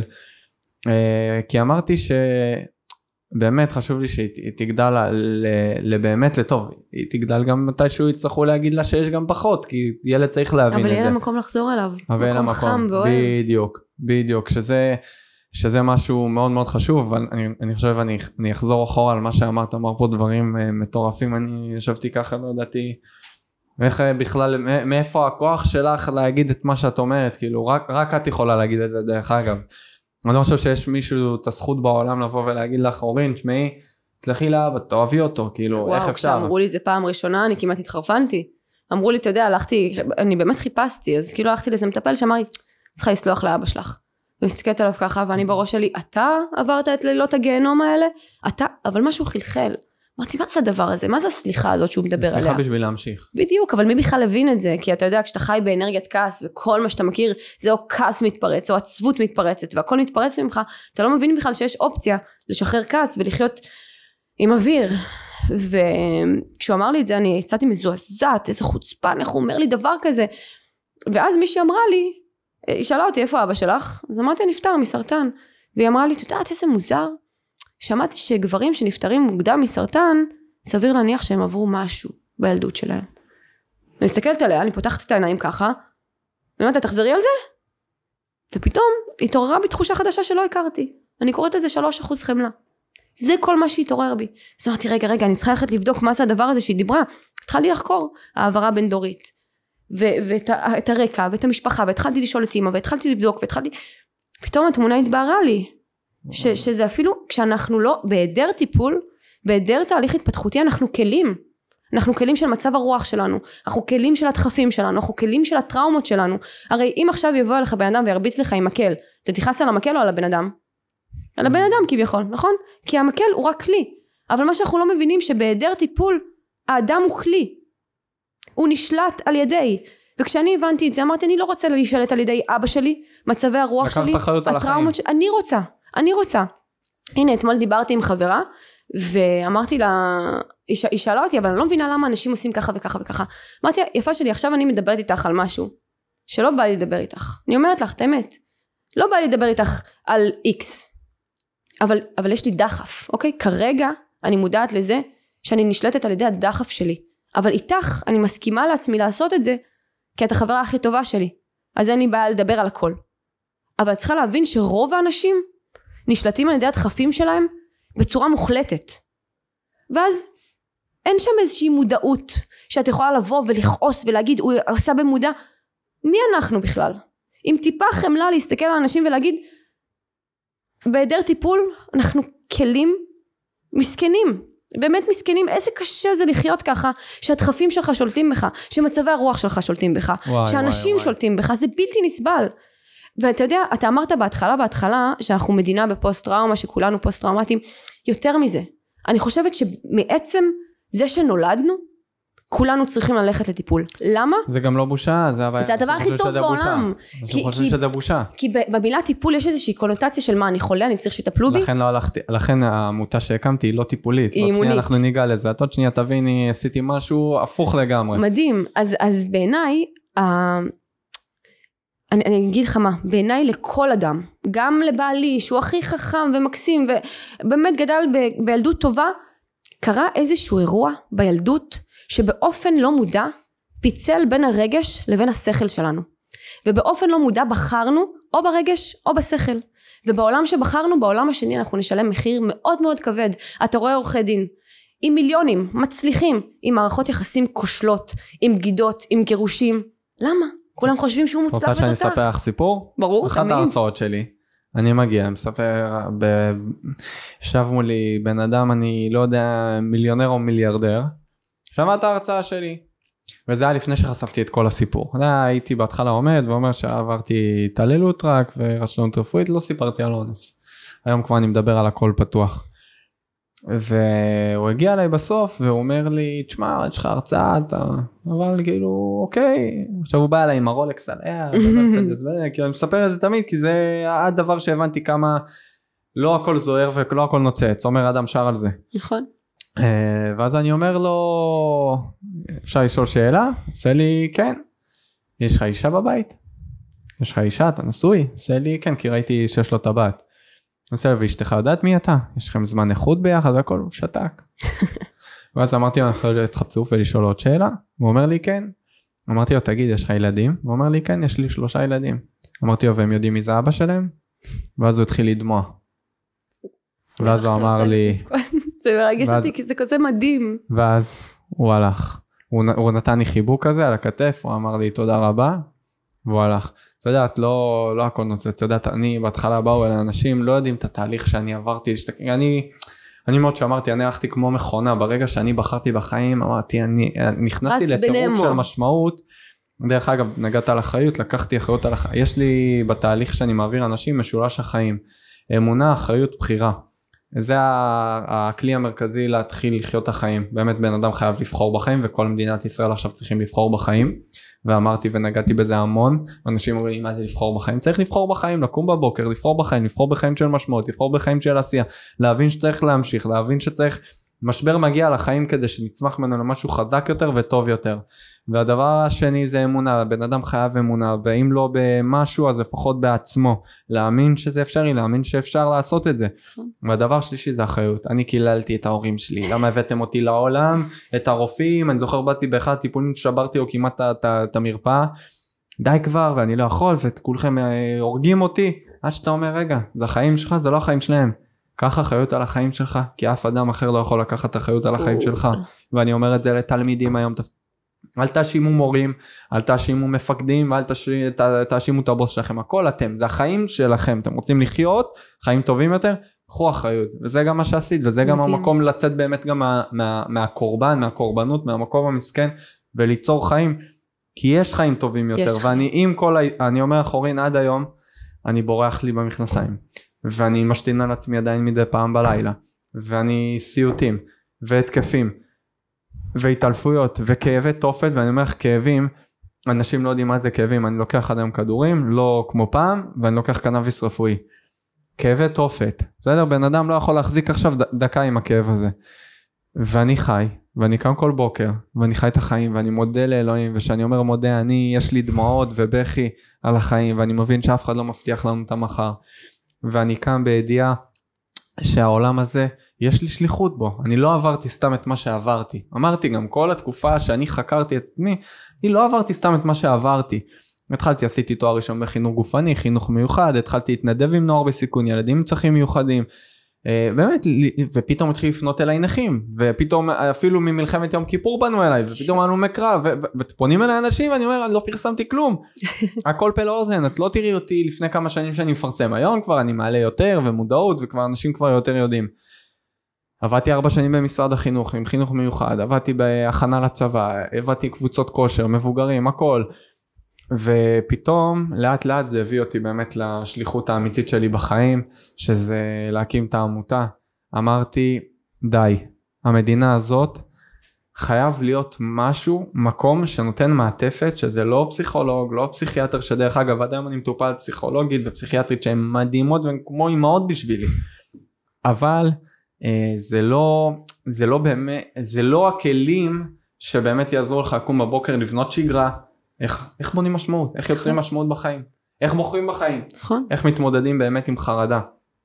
ואני מעבר לתהליך שאני עשיתי עם עצמי ושיג... והכל, אמרתי אני לוקח מקום, גוף ונפש ביחד, מאחד את זה למקום אחד, מכניס את אה, האימון המנטלי, האימון הפיזי, אימון פונקציונלי, אגרוף, ריצה, עולם ההתחדשות, אימון מודרך, מדיטציות, איך לשלוט בחרדה, איך למנוע את החרדה, איך באגרוף אני מלמד בן אדם תוך כדי שהוא נותן אגרופים איך הוא שולט בנשימה שלו ובגוף שלו כי הטראומה מפרקת משהו וגורמת לך לחוסר שליטה חוסר, ב, אין, אין בלנס פתאום ו, ובנוסף לזה בן אדם לא שולט הרבה התקפי זעם. אני מלמד בן אדם לשלוט בגוף שלו. כי זה, ברגע שבן אדם שולט בגוף הוא גם לא יפגע הוא לא יהיה מסוכן לסביבה שלו. אני הייתי מסוכן. לא הייתי יכול להתחתן אם הייתי כמו מה שהייתי פעם. אני אחים שלי היו נועלים את עצמם בשירותים, היו יודעים התקפים, הייתי גם שובר דברים והייתי משתגע ודופק את הראש ממש בקיר. והמקום הזה משלב את זה ואת עולם ההתחדשות והעצמה אישית ואני נותן הכל במקום אחד, מעטפת אחד והמקום הזה גם קם דרך אגב לפני, שלוש, אה, לפני כמעט חודש בזכות אנשים טובים שאני גם אני אפילו אגיד את השם שלהם שוב. אתה יודע, פנה אליי אה, בחור רני בן בסט עם חברת, אה, יש לו חברת קבלנות בא נתן לי את השיפוצים בהתנדבות בחינם, וואו. נתן לי ציוד, מאור אילון זה בחור של uh, עולם המיתוג והעיצוב שגם בא ונתן תרומה, דברים מדהימים ואביר ספורט שבאו וואו. ונתנו ציוד ספורט, אתה יודע, אנשים מדהימים, מדהימים, uh, יש בחור בשם דניאל גם שעזר לנו עם פרסום והכל. אתה יודע, כל, כל, אתה יודע זה, זה כאילו כל כך הרבה אנשים ואז התווסף עוד אחד מה, מה, מהשכונה שלי איזה אחד בחור שבכלל לא, לא האמנתי שבכלל יעזור והוא שמע על זה שזה פוסט טראומה ואני מקבל חיילים גם קוראים לו יוני הוא גר בלוס אנג'לס תקופה, הוא נולד בכלל בטבריה, והוא בא והבן אדם גם מתגייס, כאילו אנשים, אתה, אתה אומר, תראו כמה טוב יש, נכון, זה רק לפתוח את העיניים, איך דיברנו בהתחלה, הסתכלות, והיום התגייסו לזה, ואורין יש מרכז צמיחה, שעכשיו דרך אגב ממש עוד שבועיים אני מאמין יהיה תאריך הפתיחה, אני באה להתנדב, אני אזמין אותך כמובן, בשמחה, אני חושב שאישה כמוך דרך אגב, ונגיד את זה פה, כי אתה יודע, אתה לא תגיד את זה על עצמך, כמו שאני, אין מה לעשות, אני פחות אדבר על עצמי, את יודעת, אני מסתכל עלייך. אה, את יודעת, אשתי באמת הבן אדם, ואני אומר את זה ב, ב, בלב שבאמת לא פגשתי אישה יותר חזקה מאשתי. אה, גם בצורה של, תקשיבי, אני פרפרתי לה ב, בידיים, אני טוב. הייתי משתין על עצמי, היא הייתה רואה אותי עם צועה בתחתונים. אני חייבת להכיר אותה. והכוח שלה, ואת יודעת מה היא תמיד אמרה לי, צוריאל, הפוסט טראומה שלך לא מעניין אותי, מעניין אותי מי זה צוריאל. היא, היא השראה בעיניי, היא כוח אדיר, היא נותנת לי וואו. גב, בזכ, בזכותה יש את העמותה, כי היא נתנה לי גב, אני במשך שנה וחצי אורין התנדבתי בזכותה כמעט 50 שעות בשבוע בלי לקבל שקל, כי היא נתנה לי והיא אמרה לי, צורל, לך תגשים את השליחות שלך. תביא לי אותה לא לפודקאסט, מה זה האישה הזאת? וזה לא, וזה לא עניין, ואני לגמרי, אני אתן לך לדבר איתה, אני, אני חושב שיש לה הרבה לתת, במיוחד בזוגיות. אני חושב שהיא לימדה אותי המון על עצמי, על, על האמונה, היא חיזקה אותי הרבה במקומות שאני נפלתי. וזה כן, אני באמת מכתיב את זה לה, כי אתה יודע, אומרים באמת, גבר חזק זה, יש לו, זה אחד שיש לו גם אישה חזקה בבית. אני לא מאמין בזה שאישה צריכה להיות חלשה, או, או איך, איך אומרים הרבה שוביניסטים במטבח, לא אשתי אישה כל כך חזק, כי אני אומר לה גם תמיד, עדי, שאת עם אנרגיה בבית, אני כמו מטוס סילון, אני לא עוצר. והיא מביאה את זה, והיא לימדה אותי, אבל את יודעת, אני, אני אומר את זה כי אני חושב שמאז אשתי לא ראיתי באמת אישה חזקה כמוך שאת יושבת ומדברת פה על אבא שלך ועל הכוח שלך. ויש לך בעל שאני אני מעריץ אותו כגבר. אתה תתעלף עליו. כי קודם כל, אה, אני, אתה יודעת, אני, אני מודה ואני אמרתי את זה גם לעדי ביום שסיפרתי את הסיפור, אני לא יודע אם אני הייתי מסוגל להכיל דבר כזה. בדיוק. Uh, וזה לא כי אנחנו מסכנים, זה כי זה סיפור. כי הכוס שלנו. הייתה מלאה מדי. המזל שקודם כל גם את הראת חוזק, ויש לך הרבה חוזק והרבה כוח, ואת לא רק אורינה לוחמת והמשוגעת שיכולה להרביץ עכשיו למישהו איזה סטירה. אה, ואני גם אני חושב שמה שעזר לידי באמת להיות איתי זה שהיא ראתה כוח נכון. וכוח זה מה שאת יכולה להביא עכשיו במיוחד בתקופה הזאת לאנשים אמרת את אה, בצבא ומגע והכל ואני חושב שראית את זה בעיניים שלך כמה היום אנשים צריכים כוח. מאוד. את יודעת היום בתהליכים אני בניתי שיטה כל תקופת הקורונה שלוש שנים כתבתי שיטה מאפס למאה איך מעבירים בן אדם תהליך באמת מכלים שאני חוויתי הבשרי מעבר לזה שלמדתי אימון מנטלי ועשיתי תואר ראשון והכשרות והכשרות בעולם הטיפול והכל וכושר גופני מתקדם ואני מה לא בסוף אתה יושב מול בן אדם ואתה מבין שזה עולם אחר ועכשיו מהשביעי לאוקטובר אני מבין שכל מה שאנשים צריכים היום זה מעבר לזה שבאמת יסתכלו עליהם ויגידו זה בסדר להיות לא בסדר זה לתת כוח לבן אדם אז צריכים הרבה אנשים כמוך כי את יודעת אני אומר אני אומר לאנשים אתה יודע אני יכול לעשות איקס אנשים כאילו ללוות איקס אנשים אני מנסה להשפיע כמה שאני יכול ו- ולתת כוח צריכים עוד כמה שיותר אנשים חייב, כאלה. חייב, חייב. אה, אז בהחלט יש לך הרבה כוח. אני, אתה יודע, אני חושב שאפשר לדבר פה עוד, אני חושב, שעות. כמה זמן אנחנו בכלל בתוך הפודקאסט? איזה שעתיים? וואו. אז, אז אני יכול אני להגיד... חושבת שאנחנו אפילו נעשה אולי עוד פרק. אה, לגמרי. זה היה מרתק. ואת יודעת, אני באמת מאמין שאנחנו נמצאים בתקופה שצריכים את הכוח הזה. הפודקאסט הזה, אה, זה פודקאסט קודם כל שאני תמיד אני אומר לאנשים, אנשים חושבים שהתהליך שלי, וכאילו אנשים רואים אותי בפסגה, הם לא ראו את מה קרה עד. או, בדיוק, מבינה? תמונת ניצחון, זה מה שהם רואים. כן, למרות שאני אני אומר, התמונת ניצחון שלי זה שכל זה, כל בוקר אני, אני מנצ... את יודעת, ההרצאה שלי קוראים לה לחיות בניצחון וצמיחה. ואנשים אומרים, מה זה השם הזה? אז קודם כל צמיחה, כל יום שאנחנו בחיים ואנחנו עושים פעולה של התקדמות זה צמיחה. גם אם היא הכי קטנה, אנחנו צומחים. לאט לאט וגדלים לאיזה עץ גדול וחזק ושורשים וענפים ו... והניצחון זה זה שאתה קם בבוקר ואתה בוחר בחיים ואנחנו נמצאים בתקופה שבאמת קשה לקום ולהגיד אני בוחר בחיים אני מסתכל על החיים בלבן של העיניים ואני קם ואני טורף ואני עושה ואני בא לעשות טוב בעולם הזה את יודעת אני מאמין שהגענו לעולם הזה לעשות טוב. אני מאמין שעברתי את מה שעברתי כי הייתי צריך להעיר לאנשים אחרים את החיים וכדי להביא באמת את מה שעברתי כדי שזה גם לא יקרה ואני יכול להגיד לך שאני היום מעביר הרצאות בצבא ופונים אליי גם גברים מפקדים ואומרים לי תודה רבה. ופנו אליי כבר אה, ביחידות אה, מובחרות שהעברתי הרצאה שגם הם עברו סיפור דומה והם אמרו לי תודה על הכוח שנתתי להם לדבר. אז מבחינתי זה שווה הכל. אומרים כל האדם המציל נפש אחת בישראל כאילו, כאילו הציל עולם ומלואו.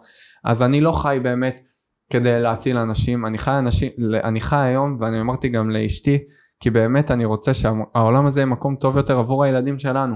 כי זה מה שמעניין. אה, ואם אנשים באמת יתמקדו בזה בטוב ולא בשנאת חינם מה שהיה ומי היא ומה ומו והיא והוא חבר'ה וזה מדינה של כולנו אם לא המדינה תתפרק אה, פשוט נכון, אני חושבת אבל שהתיקון מתחיל מכל אחד מאיתנו, כל אחד כמוני כמוך. שהולך ועושה רגע היכרות עם עצמו, כי בוא, רוב האנשים מסתובבים בעולם הזה בלי להכיר את עצמם, ו- ואנשים גם לא מבינים כמה הדבר הזה פרקטי, כי תחשוב, בוא נחשוב רגע על תינוק, אוקיי? תינוק נולד עם שני צרכים מאוד מאוד גדולים, צורך אחד זה חיבור לעצמו, הצורך השני זה חיבור לסביבה. אבל שני הצרכים האלה ברוב הזמן לא עובדים ביחד. לצורך העניין דוגמה הכי קטנה שיש אה, עכשיו הולכים לסבא וסבתא. הילד אומר לא רוצה. אין לילדים פילטרים בפה נכון? מה שהם מרגישים זה מה שהם אומרים. מר- עכשיו אם אתה גם עומד מראים עם הגוף. בדיוק. עכשיו אם הילד אומר לא רוצה ואתה מסביר לו רגע באופן רציונלי אנחנו עכשיו קבענו עם סבא וסבתא האופציות שלנו אחר כך זה ללכת לג'ימבורי או לחזור הביתה מה תרצה לעשות אחרי זה? או לתת לו איזשהו דרך לבחור להיות חלק מההחלטה זה בסדר. אבל רוב האנשים מה יעשו? אתה ילד רע. מה זה לא רוצה ללכת לסבא וסבתא? אוי ואבוי לך. ואז מה הוא מבין באופן לא מודע? שהחיבור לעצמו עולה לו בחיבור עם הסביבה ואז כשהחיבור עם הסביבה נפגע זה הרבה יותר קריטי מאשר עם החיבור עם עצמו. אז משמעית. כל פעם הוא יתחיל לוותר על עצמו ולהגיד רגע רגע מה שאני רוצה זה לא טוב כי אם אני עושה משהו אומרים לי שאני ילד רע וילדים רעים לא מקבלים אהבה. אז אני אוותר ואני אוותר ואני אוותר.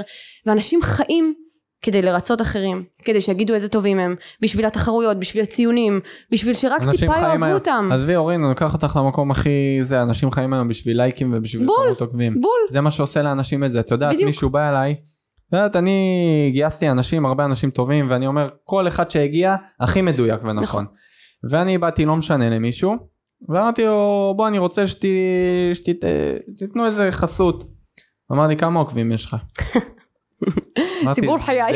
אמרתי אמרתי רגע זה מה שמעניין אותך? אני אומר לך האנשים אני אתה יודע גם היום יש לי יש לי הודעות ושיחות ודברים ואנשים עדות מה שנקרא על אנשים שבאמת זה עוזר להם. זה מה שמעניין אותך? אני אומר לך יש לך אפשרות להציל חיים של אנשים. העמותה מצילה חיים לאנשים. מדהים. מצילה ואני אומר לך אורין מצילה ואני אראה לך תמונות אה, אני אראה לך אחר כך אנחנו נסיים של הודעות מחיילים שהיו בשביעי לאוקטובר שהם היו שבר כלי ואומרים לי היום בזכותך אנחנו פתאום ישנים בלילה. ו- ולא עשיתי יותר מרגש. מדי בסך הכל עשיתי איתם פעולות מאוד מאוד אה, בסיסיות. גרמתי להם קודם כל לקבל את מה שקורה להם לקבל את התחושה של הרגע אני לא אני לא בסדר עכשיו.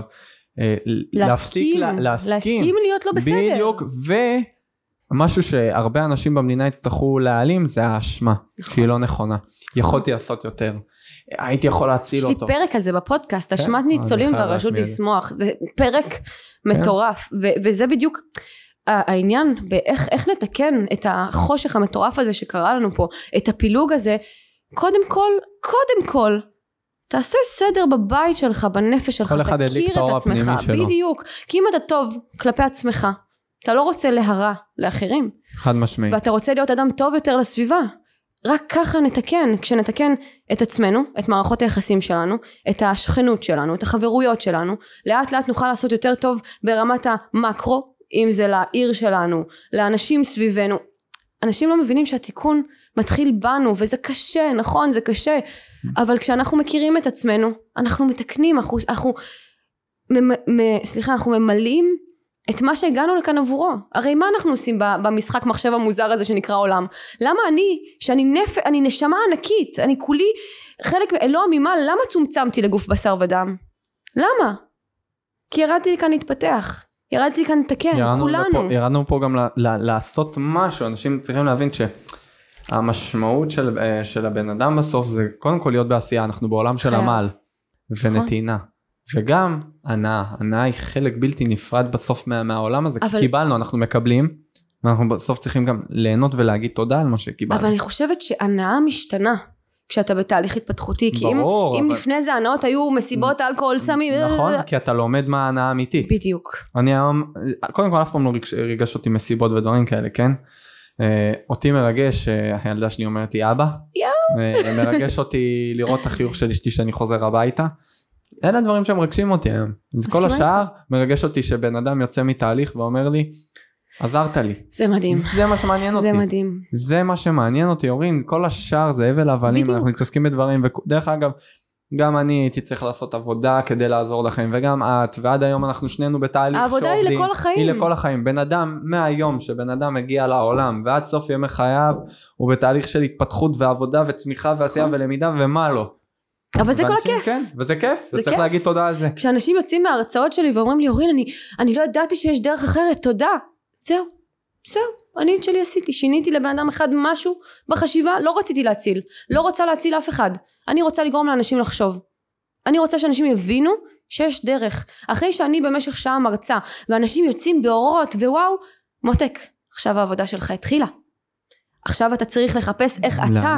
בוחר בחיים כל הזמן, כל פעם מחדש. עכשיו, הרצאות זה מעולה, פודקאסטים, מוזיקה, כל דבר שירים לנו את הרוח ויחזק את הנשמה מול הנפש, זה מה שיגרום לנו להצליח בתהליך. כל כך הרבה פעמים, פעמים בתהליך שלי, אני נשברתי לרסיסים, אני, הגוף שלי הגיב, אני נשרפתי, אמרתי די, אני לא ממשיכה עם זה. מה גרם לי להמשיך? רוח. רוח, להאמין שעוד שנה, עוד שנתיים, הזמן שאני אתאושש ממשברים יהיה הרבה יותר קטן. אני כבר לא אבכה כשאני אדבר על מה עברתי. אני בדיוק לפני חודש ראיתי, אה, עשיתי כמו שיעור פרטי כזה בערוץ 13 יש איזה פינה כזאת ואני רואה איך אני מדברת על סיפור ואני לא מצליחה לנשום. היום אני מדברת על זה כאילו הלכתי למכולת כי איבדתי בעין, גם באלף, את הסיפור. היום אני יכולה להסתכל עליו כזיכרון שקרה לי ואין בו אשמה, אין בו בושה, אין בו גועל, אין בו את כל התחושות הקשות האלה שבסך הכל זה מה שעושה לנו את גם הבעיה. בתהליך מודעות מאוד מאוד חזק. מאוד. ואני חושבת שאם אנחנו מסתכלים על זה שבסוף טראומה, מה זה טראומה? הרי זה לא האירוע שקרה לנו, זה לא האונס, זה לא ההתעללות המינית, זה לא המלחמה שחווית, זה לא מה שראית, זה הפיצול הקטן שנוצר בנפש שלך. זה הכאב הזה, זה הפצע, אבל מה טוב בפצע? פצע אפשר לרפא. את האירוע אי אפשר לשנות. נכון. את האינטרפטציה שהמוח נתן לאותו אירוע, אתה יכול לשנות, אתה יכול לגדול ממנו, אתה יכול להסתכל עליו וכבר לא לבכות ממנו וכבר לא להיות מוצף ממנו.